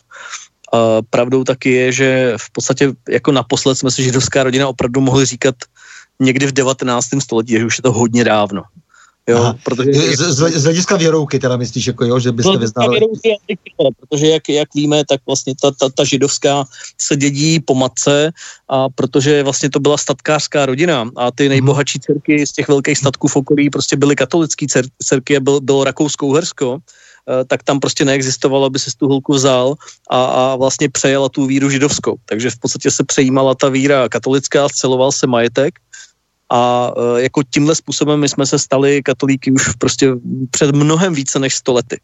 Jo, takže hmm. já jsem jako vychovaný už jako opravdu hluboký katolický tradici. Na straně druhý, ale stando, uh, máme prostě staré kroniky a my jsme byli všichni vychováváni i po ty odpojené generace. Jsme byli vychováváni prostě k jak se lásce a úctě i ke starému uh, zákonu, k vyvolenému národu a v podstatě tím, že uh, přesto že už jsme vlastně nebyli z definičního hlediska čistě židovská rodina, tak eh, jak si se nás eh, ten nástup nacismu taky eh, dotknul. A i to je prostě jeden z důvodů, proč jakoby já jsem cítil v sobě a, a asi vždycky cítit budu jako určitou jak bych to řekl, takový jako tribut, prostě potřebu uh, této svojí části krve, byť je to vlastně starý kořen, vlastně něco splatit. Takže i tohle to jako vysvětluje tu moji aktivitu vlastně na, na česko-izraelském uh, poli. Jo, že jsi vlastně předsedou České společnosti Přátel Izraele a seš taky v European Alliance for Israel. Jo, je to tak? Je to pravda, ano. Ta česká společnost Přátel Izraele má řádově stovky členů, vznikla v roce 90, založí profesor Eliáš, eh, má vlastně strukturu po jednotlivých krajích a eh, je to vlastně, je to, jak bych to řekl, je to platforma pro lidi, který buď mají rádi izraelský dějiny, nebo soudobý Izrael, nebo izraelskou kulturu, prostě izraelskou vědu, tak my se jim vlastně snažíme zprostředkovat informace o tom, co se aktuálně vlastně v Izraeli děje, kam směřuje, pokud tam někdo chce cestovat, tak se ho snažíme někam prostě nasměřovat a samozřejmě v rámci jaksi české zahraniční politiky tak se snažíme o to, aby eh, jaksi ta Eh, to, hm, ten poměrně mimořádný vztah, který vlastně trvá už od období Tomáše Garika Masaryka, tak aby se udržel. Izrael vlastně patří k, jednu, k jedné ze zemí, kde Česká republika to svoje spojenství deklaruje nejsilněji. Na straně druhý v podstatě je to taky tak, byť my eh, pro ten Izrael jsme jakoby, hm, jak bych to řekl, my jsme spíš hodnotově pro ně jako důležitý spojenec, jinak jako fakticky jsme relativně malá země, která toho pro ně až tak moc udělat nemůže. Eh, navíc eh, my máme vlastně nějakou dobu už nějakou schizofrení dvojitou zahraniční politiku, kdy tady máme prezidenta a máme tady celou řadu, dejme tomu třeba pravicově nebo konzervativně smýšlejících poslanců ve sněmovně, kteří jak se razí tu, tu česko-izraelskou politiku. A máme tady naopak jaksi celou řadu lidí, zejména prostě z ČSSD a z Nový levice, která se v podstatě na, na Izrael dívá tak, jak se na něj dívá levice, prostě vody jak živa. Jo? Takže, takže je tady jaksi takovej, takovej jistý střed, kdy pan prezident Zeman eh, nemá ve skutečnosti v podstatě tu, tu sílu a tu pozici, kterou by si asi přál k tomu, aby prosadil třeba byť jenom ten přesun ambasády z Tel Avivu do Jeruzaléma. Mhm. No já jsem se chtěl trošku takový udělat oslý mustek eh, k písnici, kterou jsem chtěl nechat zahrát, aby si taky trošku odpočinul. A to sice hm, asi znáš Ofru Hazu, eh, to je taková jemenská, eh, je, jemenská židovská zpěvačka, zemřela už tady v roce 2000, jak už to bývá, bývá u těch velkých fenoménů, protože ona byla velmi slavná, tak samozřejmě byly tam drogy a spousta dalších věcí, takže umřela v 43 letech, ale bylo to opravdu mimořádný, mimořádná, mimořádná žena a e, tak jsem ti nechal zahrát e, Jerušalém šel zahav, e, tedy Zlatý Jeruzalém od ní. Děkuji.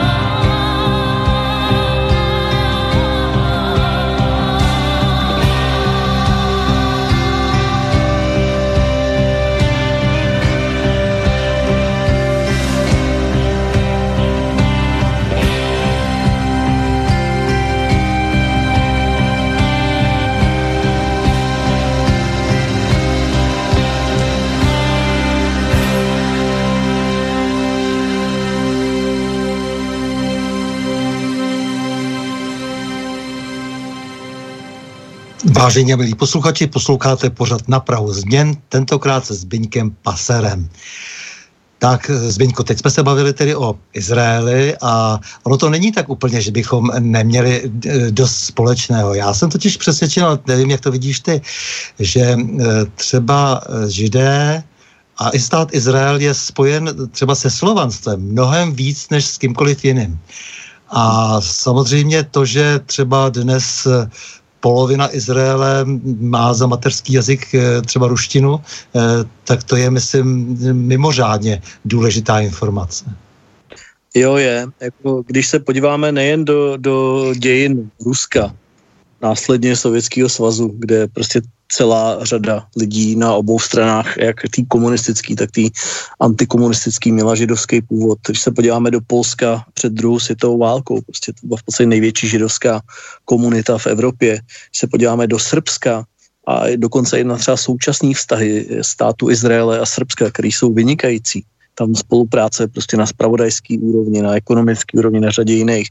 Takže to, co říkáš, je jednoznačná pravda. Jo, ono, právě proto mě mrzí, když uh, v těch slovanských uh, zemích a národech v některých sleduju prostě určitý prvek toho antisemitismu. Je, mně to přijde zbytečný, jo, protože třeba jakoby, si to vezmeš, naše rodina tady žije uh, v podstatě stovky let, Jo, já už dneska bych se ani za žida nemohl vlastně definičně prohlásit, a na straně druhé se mi taky občas stane, že mi to prostě někdo vmete, jo, přitom prostě já jsem jaksi katolík, připadám si jako Čech, takže je to, je to někdy až smutný. Jo, a, a hlavně to k něčemu dobrýmu nevede. Jo. Ten židovský faktor, když se podíváš vlastně historicky za poslední stovky let, každý, kdo je jenom trošku vzdělán, tak prostě ví, co znamenal židovský faktor v kultuře, ve vědě, ve výzkumu, ve školství prostě a všude jinde. Jo, ono je obrovský zjednodušení. Já když prostě vidím ty spiklenecké teorie, prostě na nás by se to dalo uplatnit taky, že by se dalo říct, ale tak oni jsou prostě mají židovský kořen, tak oni jsou jako někde tady podnikají tamhle, ale to je prostě hloupost. Já mám celou řadu kamarádů, prostě řada z nich jsou přátelé o generaci a půl starší než já. A řada z nich odešla v 60. letech uh, z republiky v podstatě koncem 60. let, 68, 69 do různých zemí světa všichni odešli s úplně holým zadkem.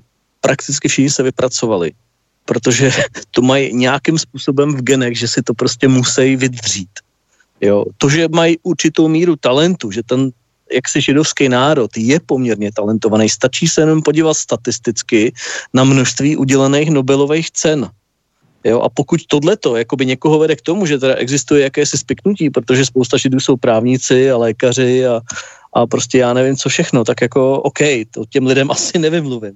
Ale eh, prostě eh, pravda je taková, že každá komunita, každý národ a kontinent, kde v podstatě, jak se židi v té společnosti jsou rovnoměrně rozmístěný, od těch chudých po ty bohatý a, a podobně, tak v podstatě z toho celá ta společnost nějakým způsobem prostě profituje. Jo, jako já na to nic špatného nevidím. Ne, tak ono je to historicky dáno tím, že, tím, že vlastně neustále s, svým způsobem vlastně kočovali. Konec konců jsou vynálezci mobilního kapitálu právě proto, aby mohli zase odejít, když tedy dojde k nějakému průšvihu, že jo, třeba k nějakému pogromu, nebo tak, eh, tak to samozřejmě vždy působilo dojemem, jako že jsou méně vázaní na tu, na tu hroudu, ale právě proto si myslím, že teď je ta situace mimořádně zajímavá eh, v tom smyslu, že bychom měli najít eh, hodně společnou řeč prostě při obraně najednou stejných hodnot a je to vlastně i Teď právě to řeknu eh, jako možná hloupě vlastně obrana územní, protože to nikdy tak úplně v té židovské historii nebylo. Tedy kromě hmm. státu Izrael samozřejmě. Dokud tedy neexistoval, tak samozřejmě od toho povstání Bar Kochby eh, až do eh, vzniku státu Izrael v po druhé světové válce, eh, tak, tak samozřejmě ten, ten vztah tady takový nebyl. Známe ty dlouhé, sáhodlouhé diskuze eh, o tom postavit nebo nepostavit chrám.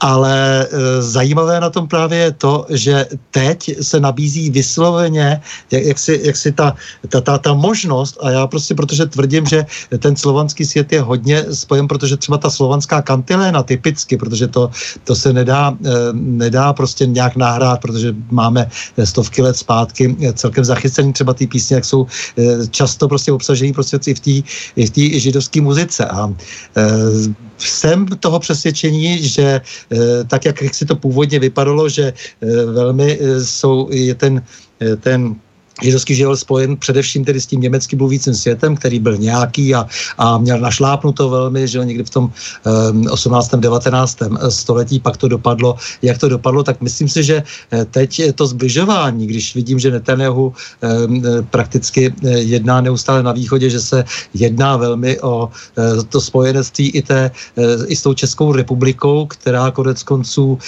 po, jak říkáš, že teda nemá takový velký význam, ale konec konců v tom kritickém období právě Československo dodávalo zbraně eh, do Izraele, takže je tady spousta takových momentů, ať už to bylo jakkoliv poměrně složité tehdy eh, geopoliticky, eh, které jaksi v tomto smyslu nás spojují a myslím si, že by bylo dobré, aby, aby se našel jaksi skutečně dnes ten, ta společná motivace, aby se našla. No tak co pak ona ta motivace uh, i ze všech těch důvodů, který ty jsi správně uvedl, tak uh, by nemělo být složitý najít. Tam jde o to, uh, jestli najdeme odvahu tu motivaci zhmotnit a obhájit si. Jo, protože Česká republika z mýho úhlu pohledu má jednu, jednu ze slabin, kterou prostě definičně má.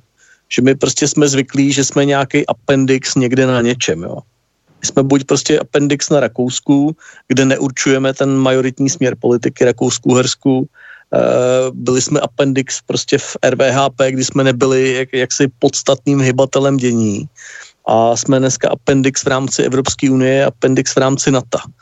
Jo, a my jsme tak nějak za generace a generace politiků si zvykli eh, až na výjimky v podstatě nebudovat svoji vlastní politiku, čekat v podstatě, do kterých zadnice máme zalíst po ty kotníky a poslušně vykonávat, co se od nás čeká. A proč to říkám v té souvislosti, kterou si jmenoval? Uh, my dneska rádi říkáme, že patříme na západ, ale západ, zejména severský země Evropské unie, jsou dneska země, kde antisemitismus se povyšuje téměř až na státní úroveň. To jsou země, v jejich parlamentech Eh, bývá oslyšen například BDS, což je eh, v podstatě systém, který vymysleli jaksi palestinští nebo pro palestinští levicoví aktivisté. A tenhle ten systém má vlastně úplně odstřihnout Izrael vlastně od svých západních spojenců.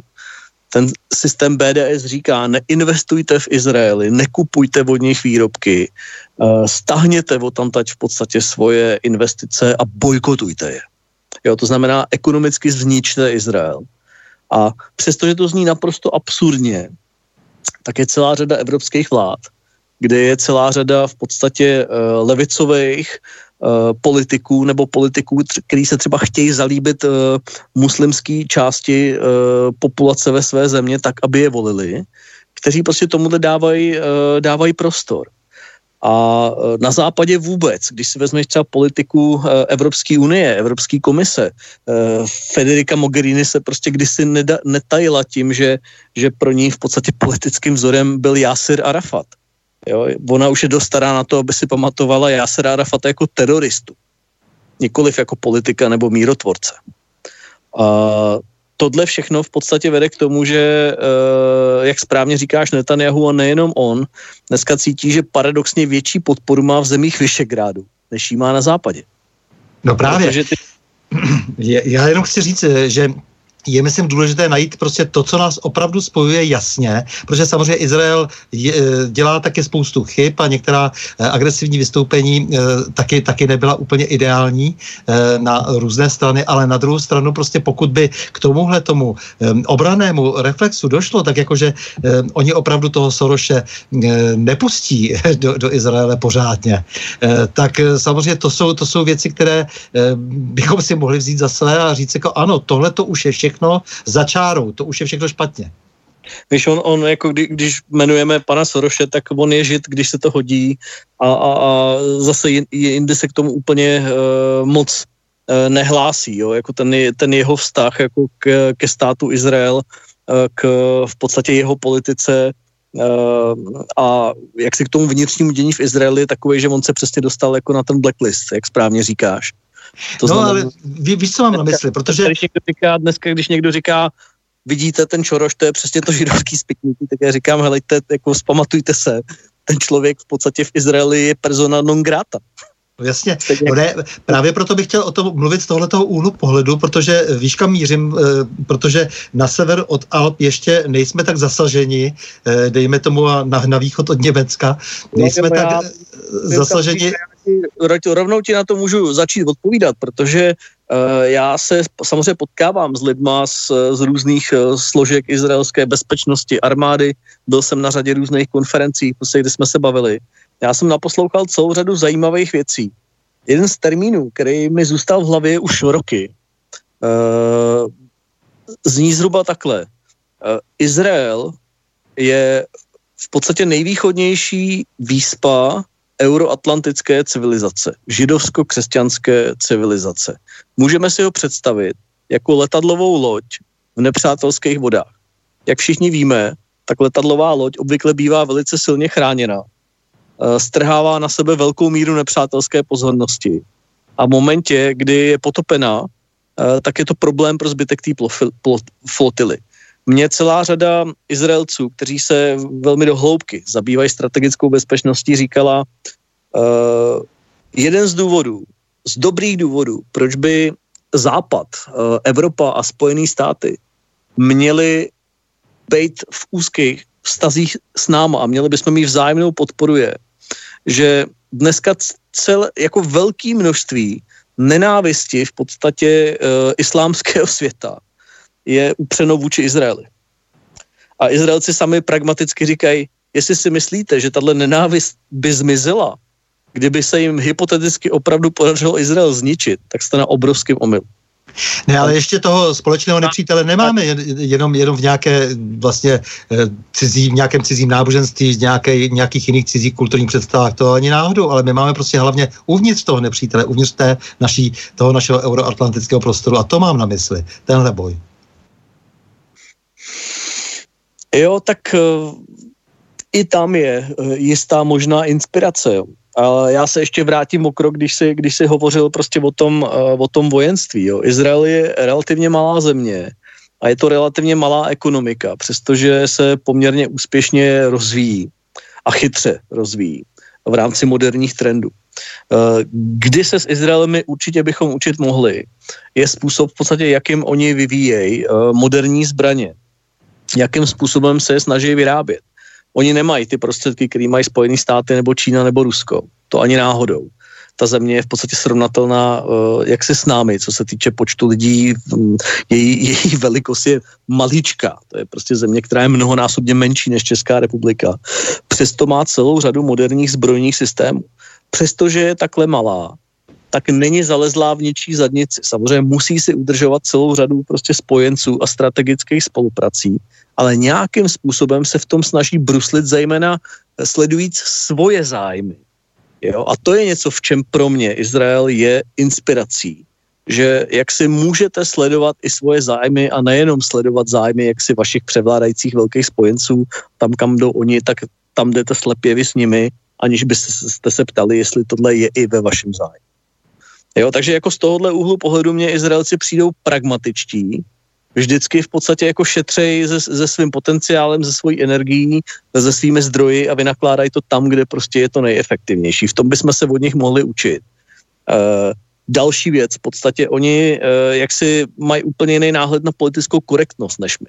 Jo, když se potkáte s Izraelcema, tak pro spoustu Evropanů nebo Američanů máte pocit, že jsou strašně drzí a neomalí. Že kromě toho, že vám hned začnou tykat, tak vlastně vám hned, začnou, hned vás začnou upozorňovat na to, co děláte blbě, co na vás je špatně, co neumíte, co by se dalo dělat líp. Ale z jejich úhlu pohledu to není projev neúcty. Oni jenom říkají, my jsme malí. My jsme v podstatě eh, jakoby neustále obklopeni nepřáteli a my musíme neustále všechno podrobovat drtivých kritice a snažit se to prostě dělat líp, aby jsme prostě v tomhletom boji vůbec obstáli. Jo, takže uh, tohle to je jistý aspekt, který jak si se mi uh, na nich líbí a který si myslím, že je následování. Oni říkají, my si nemůžeme lhát do kapsy, co se týče uh, multikultury, co se týče v podstatě jaksi kořenů třeba mm, arabského nebo islámského terorismu. To jsou věci, které prostě, o kterých my se musíme bavit na plnou hubu. Jo, byť, a to je potřeba si říct taky, ten druh toho boje, který se vede mezi konzervativci a liberály ve Spojených státech, v Evropě, tak ten se v Izraeli vede.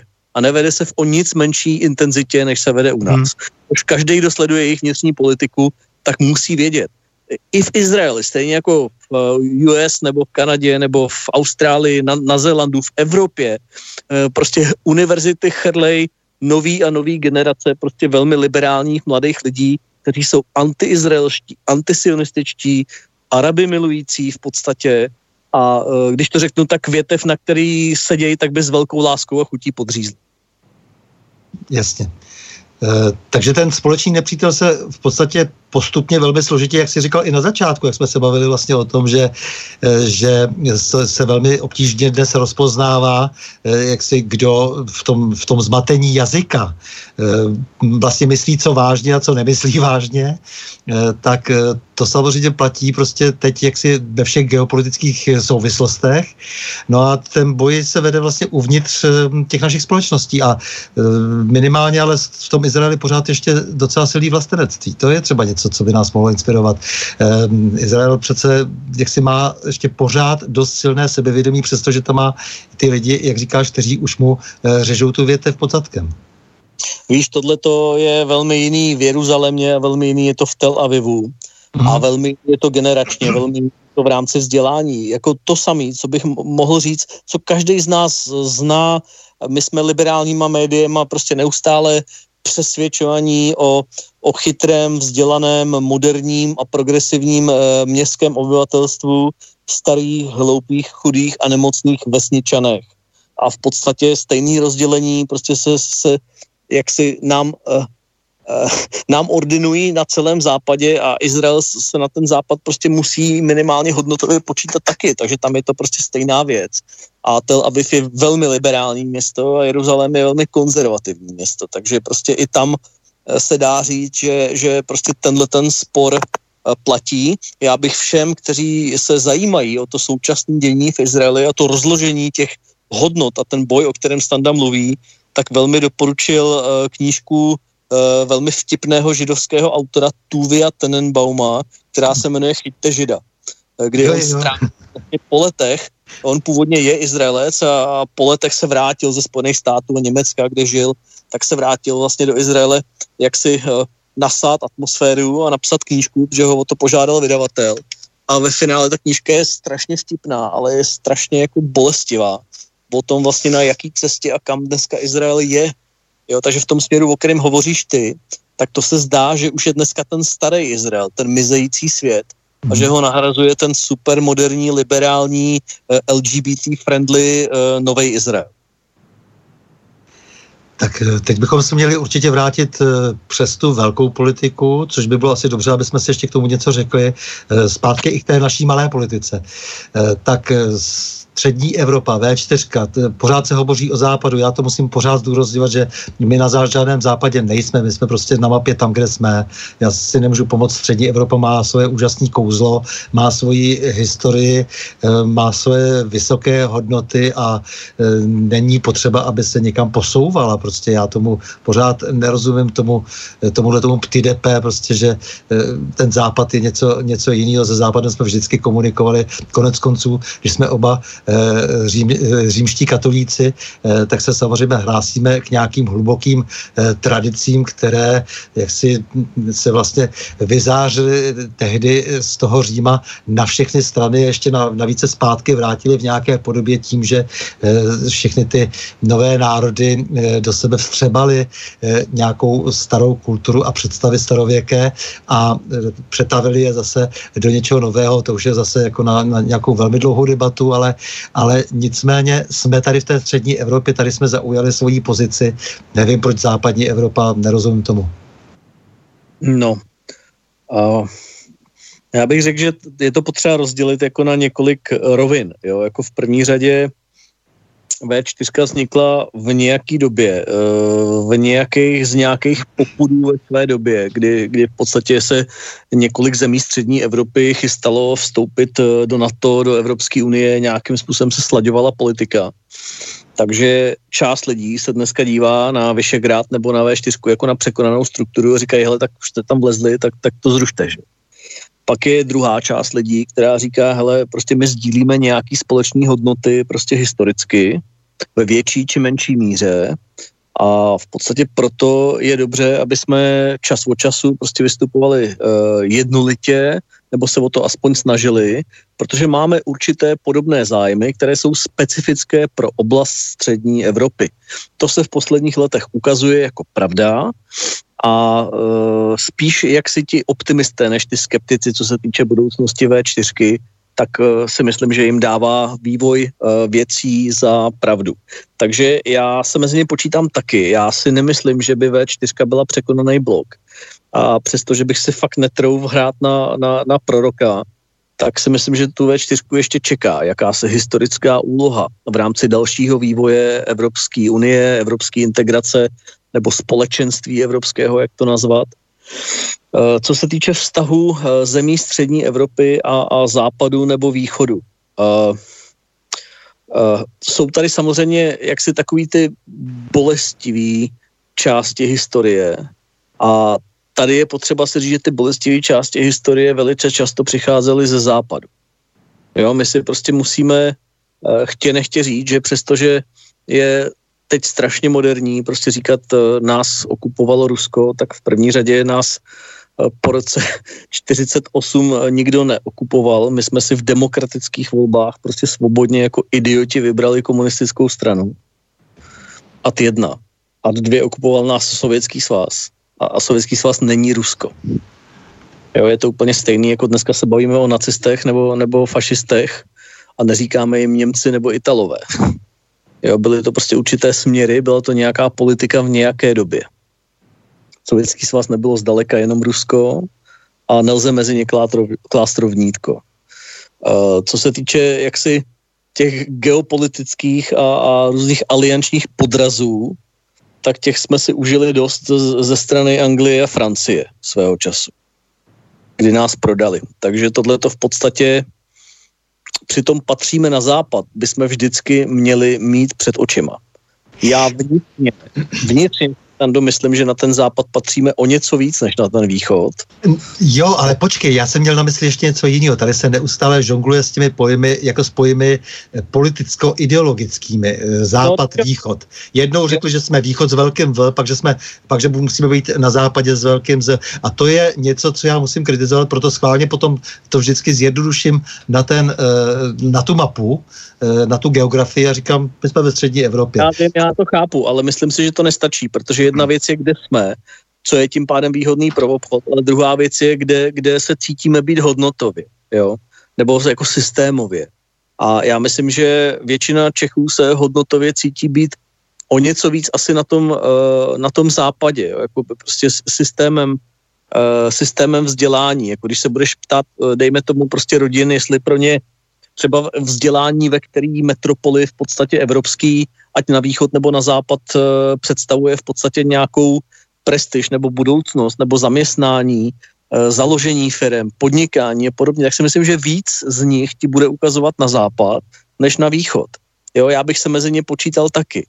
Ale jo. tomu já, tomu já rozumím, to je něco jiného, jako jo, to je, dejme tomu, to ani není snad o hodnotách, ale prostě e, chceš nějaký typ úrovně, nebo e, jde ti o nějaký druh pohodlí, infrastruktury a tak dále, ale e, tady se žongluje s tím pojmem prostě až příliš e, ideologicky, to znamená, že e, když jak si přijmeme všechno, co ten západ a vidíme, že mnoho věcí dobrých e, taky nevyprodukoval, konec konců, jak říkáš, z toho západu e, vzešly e, všechny totality 20. století, protože i do toho Ruska konec konců přišla ta totalita ze západu, to je dnes velmi dobře zdokumentované a doložitelné.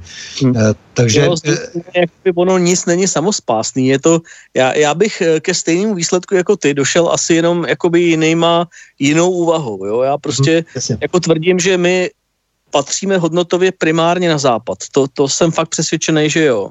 A z druhé strany si nemyslím, že musíme opakovat všechny chyby západu, kterými šel a kterými jde i dneska. A že to není o tom, že bychom měli západ prostě kritizovat, protože je západ. Ale že bychom, ho, že bychom na něj měli vidět v podstatě realisticky, co je na něm dobře a co je na něm špatně. Ale z druhé strany to samý musíme dělat i na ten východ. Já dneska sleduju u celé řady známých, že mají takový pocit, že prostě jakoby ten západ eh, je prostě a jednoduše naprosto prohnilej a odepsaný a proto je potřeba se upnout na východ a tam naopak zase přehlížet, co tam je špatně. A ono tam to taky je špatně docela dost. Takže z mého úhlu pohledu já bych touhle úvahou dospěl k podobné věci jako ty. Že jsme mhm. skutečně ta střední Evropa. Že bychom ano. si měli vybírat. Podobně jako si vybírá Izrael. Izrael má nějaký vztahy s Tureckem, nějaký vztahy se Spojenými státy, nějaký vztahy s Ruskem, nějaký vztahy s Čínou, dokonce má vztahy se zeměmi, jako je Severní Korea. Prostě jakoby snaží se bruslit té zahraniční politice a udržovat ty vztahy tak, jak je to pro ně výhodné, tam, kde jsou izraelské zájmy. Proto je pro mě Izrael určitou eh, jaksi inspirací, že bychom se měli taky snažit postupovat tímhle způsobem a tu naší zahraniční politiku dělat proaktivně a ne pouze vazalsky a pasivně a snažit se využít toho, co ty říkáš, že jsme prostě uprostřed Evropy geopoliticky a snažit se vytvářet pozici jakéhosi mostu, i když je to těžký. Ano, naprosto s tebou souhlasím, to se mi, to se mi líbí přesně to, co říkáš. Takhle bych si představoval českou politiku, politiku, která vnímá novou realitu, je velmi eh, jaksi senzitivní vůči té nové realitě, protože tady se vyvíjí věci téměř každou hodinu a my bohužel dnes zrovna nemáme teda eh, ty kadla v politice taková, aby, aby to byla schopná zjistit. Já to vždycky uvádím právě na tom příkladě toho, že například Polsko tady vyrostlo v mocnost a vůbec s ním nekomunikujeme. Mě to docela trápí, tenhle ten moment, že nejsme schopni v té, eh, v té V4 nebo vůbec té, v tom středoevropském prostoru najednou zachytit ty nové siločáry. Jo, to je to samé prostě, když vidíme, že některé věci eh, se dějí velmi špatně, ty jsi třeba z těch kolodějí a v kolodějích prostě byl, ten, ten zámeček byl konfiskován panu Lichtensteinovi a pan Lichtenstein ty tady vyvádí hrozné věci a my si neuvědomujeme, eh, co to může znamenat za strašlivý průšvih, kdyby se opravdu všechno zrevidovalo. Eh, ten, si byl ten zámeček skonfiskován za Masaryka právě, když jako kolodějský zámeček v Kolodějích měl připadnout jemu, on se potom odstěhoval do Lán, že jo. Eh, tak, takže jenom jako připomínám takovéhle, takovéhle drobnosti, kdy všichni mlčí, místa aby už reagovali a už vyjednávali, že jde možně a řekli ne, tady je stopka, dál už se nepůjde. Jo, já musím říct, že jakkoliv jsem si v 90. letech eh, trošku stejskal uh, z naší zahraniční politiky, protože jak si začala těsně po listopadu poměrně sebevědomě, uh, začala s panem Havlem, který jak si měl velmi rychle si vytvořil jméno, velmi rychle si vytvořil kredit a vlastně ta česká stopa, nebo to český slovo jako skrz něj bylo slyšet. Jo? Teď si o něm můžeme myslet, co chceme, ale je potřeba říct, že v podstatě jakoby um, ten jeho ranking v rámci Eh, mezinárodní politiky prostě byl značný. A je potřeba říct, že v podstatě my jsme nebyli na tohleto z jedné či z druhé strany schopní nějak efektivně navázat. A přestože v 90. letech jsem třeba si rval vlasy, když jsem prostě viděl, uh, viděl některé excesy v české zahraniční politice, tak to ještě nebylo nic proti tomu, co prostě vidím dneska za naprostou bezradnost. Jo. Jak za pana a za Orálka, tak, tak ještě teď za pana Petříčka. Uh, takovou tu snahu Eh, jak bych to řekl, eh, nepromyšleně, nekoncepčně v podstatě potěšit toho, potěšit onoho. Mm, jako mně spíš přijde, že my v té zahraniční politice v podstatě ustupujeme a čekáme, kdo s čím přijde, aby jsme to prostě buď mohli odkejvat nebo zaříznout, ale nejsme proaktivní. Já to sleduju po celém světě. A máme oba celou řadu společných známých, kteří se věnují v podstatě exportu. Takže prostě známe desítky příběhů, jak vlastně čeští výrobci přicházeli v 90. letech i v těch letech 2000 až 2010 o trhy. Jo, česká zahraniční politika prostě není efektivně schopná podpořit český biznis a český kapitál ve světě. Jo, to je naprosto tragická věc. Jo, způsob, jak funguje prostě Česká exportní banka, EGAP, uh, jak malá je vlastně podpora jakoby Čechům, přestože jako umíme vypravit krásný obchodní mise Jo. Já tuhle situaci jsem třeba mnohokrát prostě sledoval na Kubě, jo, kde, kde v podstatě Česká republika byla jedna ze zemí, která prostě vždycky jako postrašila eh, Kubu a jak si mm, vyš, přišla s nějakou rezolucí, která ve finále samozřejmě vůbec nic nezměnila. Eh, České republice bylo zatleskáno a ti, kteří ji popouzeli k tomu, aby s tou rezolucí přišla, tak ty čekali druhý den prostě těch kubánských firm, který samozřejmě museli vyhodit ty český dodavatele a už tam byli francouzští, italští, angličtí, němečtí a další. No, takže mně to přijde, že my jsme někdy v pozici toho obecního blba, který nějakým způsobem prostě jde s tou, jak se kůží na trh, nebo je tam vystrkán koštětem a uh, následně není schopný vůbec kapitalizovat v podstatě, jakoby, uh, nebo naopak, vlastně přichází po ty pozice, který, který měl a je potřeba si říct, my jsme ty pozice budovali už od Rakouska Uherska, následně první republiky. Dokonce i za bolševika jsme ještě byli schopni udržet nebo rozvinout některé trhy pro naše výrobce a pro náš export. A přijde mi, že po revoluci tohle je jedno z těch největších selhání. Jo, že v podstatě nejsme, nejsme ty trhy schopni udržet. Tu státní zprávu v podstatě, eh, v podstatě zastupují lidé, kteří se jenom chtějí někam přilepit. Eh, čekají, vyčkávají, co bude pro ně osobně nejvýhodnější, to znamená žádná velká koncepce a eh, žádný velký potom profit pro všechny. V tom je ten veliký problém, že je to příliš individuální a ti lidé se hodně taky zmenšili, kteří jsou v těch funkcích. Ano, já bych řekl, že to, co se to slovo koncepce, je to, co nám chybí ze všeho nejvíc. Jo, nám prostě chybí koncepce pro tuhle zemi obecně. Nám chybí koncepce, aby jsme si řekli, eh, jak má Česká republika být velká. Má mít 10 milionů lidí, nebo 8, nebo 15. Eh, je bezpečný držet se v podstatě pouze v oblasti automotiv. Neměl, neměli bychom náhodou se snažit, podobně jako se třeba snaží Izrael. Někdo říká, to nejde, to musíte nechat tomu volný průběh. To není pravda. Izrael se vlastně už po léta snaží podporovat startupy v některých oblastech. Snaží se prostě předjímat čtvrtou průmyslovou revoluci, robotizaci, automatizaci, celou řadu procesů, který jakoby v této malé zemičce, která nemá žádný obrovský kapitál, tak jsou mnohem dál než kdekoliv jinde na světě. Oni mají oblasti, ve kterých mají stonásobně víc patentů než třeba Čína nebo Spojené státy dohromady. Jo, to znamená, ten stát může prostě dát podporu, může vymezit nějaký směr, prostě vytyčit azimut jo, a říct do 20 let Česká republika bude například v oblasti, já nevím, vody, anebo toho či onoho, dané průmyslové, vzdělávací nebo jiné oblasti tam a tam, ale to já absolutně postrádám. Já postrádám i takový drobnosti, jako je třeba dopravní politika a koncepce, že by někdo řekl v roce 2030 nebo 50 bude Česká republika vypadat takto a takto a průchodnosti dálnic budou takový. Tomuhle se hodně věnoval můj brácha před několika lety mluvil s bezpočtem ministrů dopravy a, a šéfů ŘSD a prostě zjistil, že opravdu žádná skutečná koncepce není, nikdo na ní nemá zájem. Každý prostě jenom sleduje, co se bude dělat za rok, za dva, prostě po dobu, kdy se udrží ve funkci.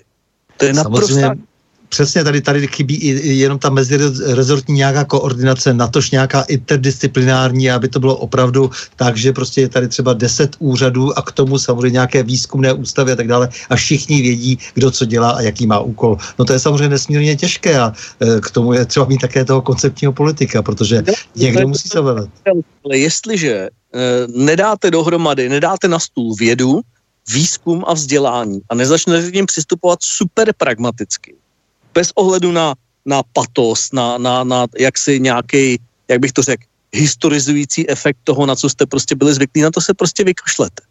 Jo, prostě pokud ta doba, která nastupuje, eh, bude potřebovat takový a makový druh vzdělání, tak prostě brutálně hrábněte do toho vzdělávacího systému a připravte ty nastávající generace pro to, co opravdu bude potřeba. Ty už jsi o tom dneska hovořil, jako v souvislosti s tím přebujelým humanitním vzděláváním. Jo, jako prostě ty technické obory jsou navíc něco, co v České republice prostě tu, e, e, jak se historii mělo. A e, každý, kdo se technikou zabýval, tak prostě ví, jak neuvěřitelně těžký je vybudovat a udržet technický know-how v části populace. To je nezměrně těžký a ztratí se strašně jednoduše. Nedávno jsem se setkal s jedním Kurdem, který absolvoval architekturu na ČVUT tady v Praze. A ten člověk eh, se za celou dobu nenaučil ani slovo česky, vystudoval v angličtině, znám, bylo mu tady poskytnuto vzdělání a my jsme neudělali ani to málo, abychom jak si spovinili to, že se musí během toho studia naučit české reálie a že se musí naučit česky, aby byl nějakým způsobem případně alespoň využitelný i pro náš trh. Takže ten člověk se sem odskočil vystudovat, my to budeme dotovat a on zase někam odjede a, a to je tak asi všechno, co, co pro nás to jeho působení zde znamenalo. Tak. Jo. Máme tady ještě několik eh, poznámek. Eh, jedna z nich se týká toho, jak jsme si povídali o zemědělství, eh, takže pan eh, Igor tady říká, že je to smutné a souhlasí s námi, že se nehnojí, eh, nehnojí a země, země je tvrdá a nic tam nic tam eh, neroste, eh, nikdy tam nic růst nebude vlastně. Eh, potom Lubos Košic se tady naopak rozčiluje, že je to problém, když že se divíme, že tedy Libanonci nebo Palestinci mají něco proti Izraelcům, ale jestliže tam dopadne jedna raketa do Izraele, potom je kvůli tomu zabito 50 nebo 100 palestinců, tak se, a toto se tedy děje dlouhodobě a počet obětí na obou stranách neuvěřitelně neporovnatelný, tak je to e, něco, co, i když nejsme přátelé e, muslimů, co e, jak se je k naštvání v podstatě říká. Hmm. Uh, no, k tomu prvnímu, já myslím, že tam asi není, není úplně moc co dodat. Já možná jenom řeknu, že mám jednoho kamaráda farmáře, který je na takovém zajímavém pomezí, protože on je jeden z mála dneska, kdo ještě drží vlastně eh, jako velký chov skotů e, pro potřeby e, vlastně mlíční farmy, která je taky jeho, takže on si vyrábí i jogurty. Je krásně vidět, když k němu vlastně přijedeš, jak vidíš vlastně rozhraní jeho polí a jak ty jeho pole v podstatě mají úplně jinou barvu, jinou strukturu, protože on díky tomu, že má tolik kráv, tak má prostě strašné množství uh, močky, strašné množství prostě hnoje a hmoty, kterou pravidelně zavorává. Takže prostě ty jeho pole vypadají úplně jinak, než ty pole prostě, který vypadají jak, jak betonová dálnice, který jsou vlastně vedle a který jsou pouze postřikovaný tou chemií. Jo. Uh, úplně jiná vsákavost a tak dále, to už jsme hovořili. Co se týče k té situaci v uh, Izraeli, tam si myslím, že alfou a omegou je jako u většiny vzdálených dějů, který, u kterých jsme odsouzeni pouze do pozice pozorovatelů, protože u toho nejsme.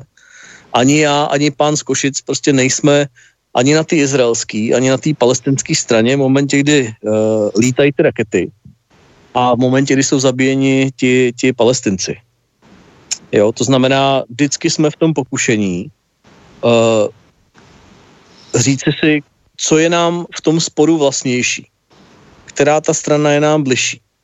A já znám celou řadu médií, v podstatě, který, kdybych čet pouze ty, tak bych dotyčnému pánovi musel dát za pravdu.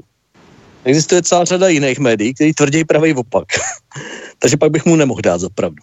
Mm-hmm. Jo, a ta realita, ta je velice složitá. Co se týče čísel, tak tam, jenom kdybych to chtěl trošku zironizovat, tak na jednu vystřelenou raketu teda opravdu není ani 100 mrtvých, ani 50 mrtvých, dokonce ani jeden mrtvý a dokonce ani 0,01 mrtvého. Palestince není na jednu vystřelenou raketu a to z jednoduchého důvodu. My jsme nedávno zrovna uh, dělali takový pásmo přednášek, kdy jeden z mých kolegů uh, mapoval v podstatě dostupný zdroje počtu těch vystřelených raket. To jsou šílené čísla. Jo, ty rakety z té palestinské strany, těch často je, přiletí i několik desítek denně. A není prostě pravda, že každý den by umíralo, dejme tomu 20 krát 100 palestinců. To teda opravdu neumírá. A to je věc jedna.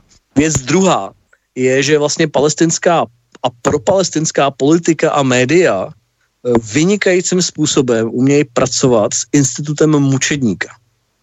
To znamená, že uspořádám nějaký veliký bugr na hranicích a tak dlouho budu házet prostě ty kameny a molotovy koktejly a budu prostě vybíhat před ty vojáky, až někomu z nich dojdou nervy, prostě někdo tam prostě několikrát vystřelí a je tam, je tam někdo mrtvý.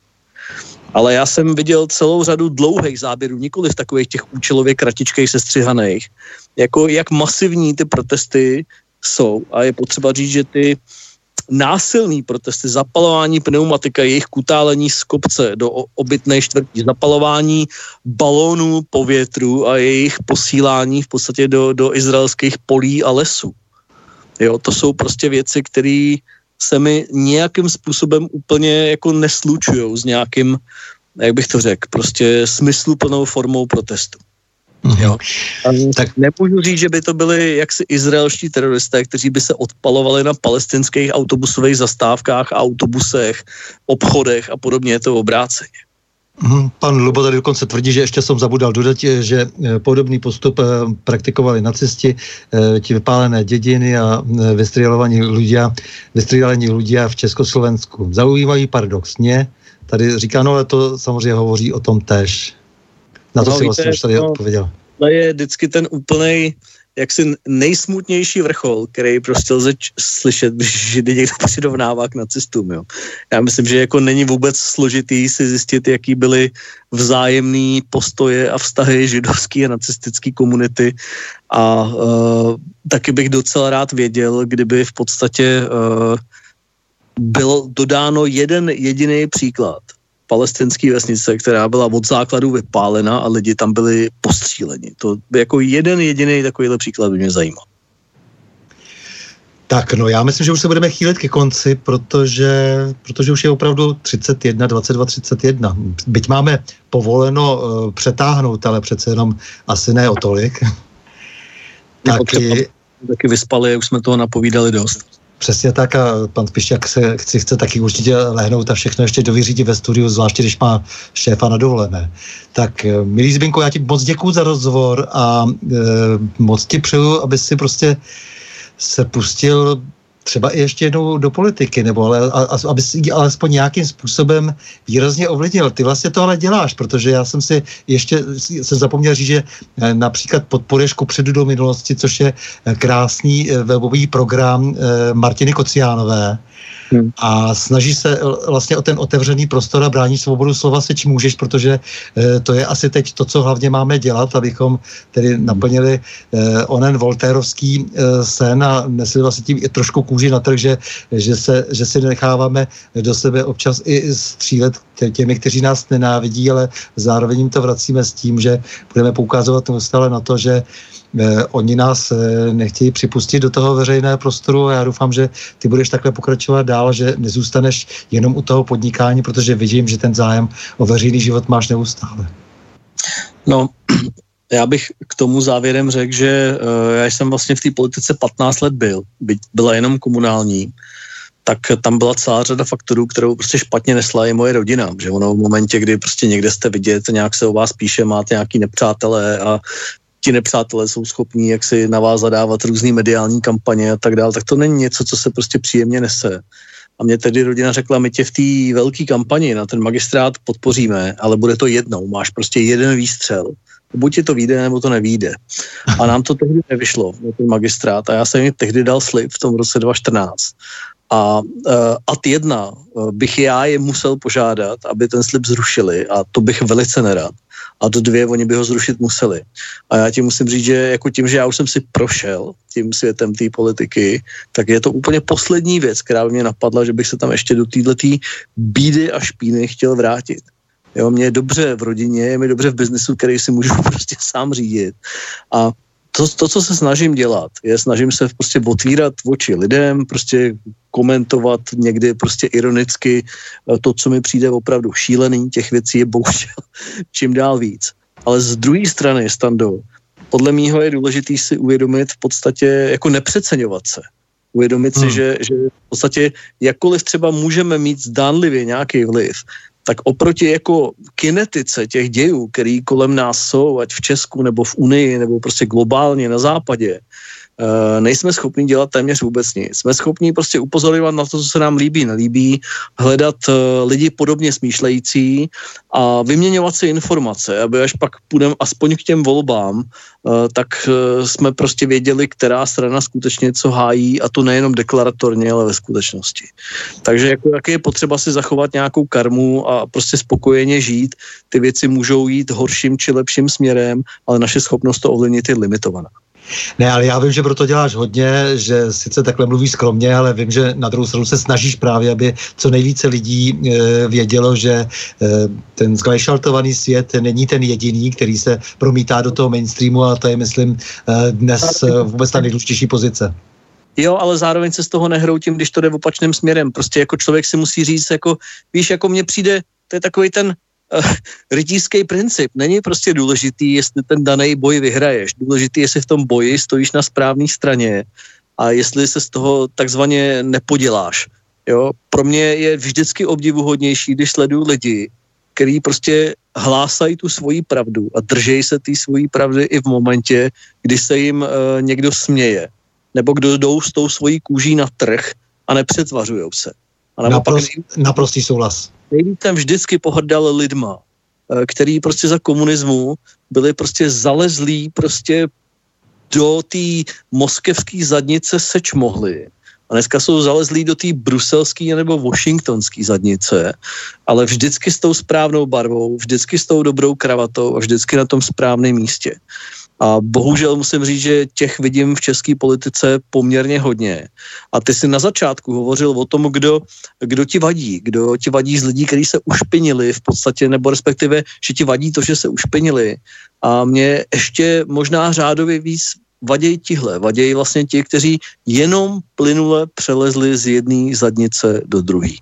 Ale o těch jsem mluvil, protože jinak já nikomu eh, tyhle věci jako zvlášť nevyčítám žádnou minulost, jenom eh, nesnáším to pokrytectví. Přesně, takže to si myslím, že se shodneme. Tak, tak. Tak, tak jo. moc za rozhovor. Je se moc hezky, no. I ty. Naschledanou a přeji hezký večer všem posluchačům. Dobrou noc. Dobrou. S vámi, milí posluchači, se také loučím a to s přáním mějme se rádi, buďme svobodní, zpříjmení a nevěšme hlavu. Stojíme při svých bližních i národech. Nepřátel se nadekejme a na množství nehleďme. Pořadu na Prahu změn se uslyšíme opět za týden v pondělí 12. srpna v obvyklých 20 hodin a 30 minut. Naslyšenou a do počutě.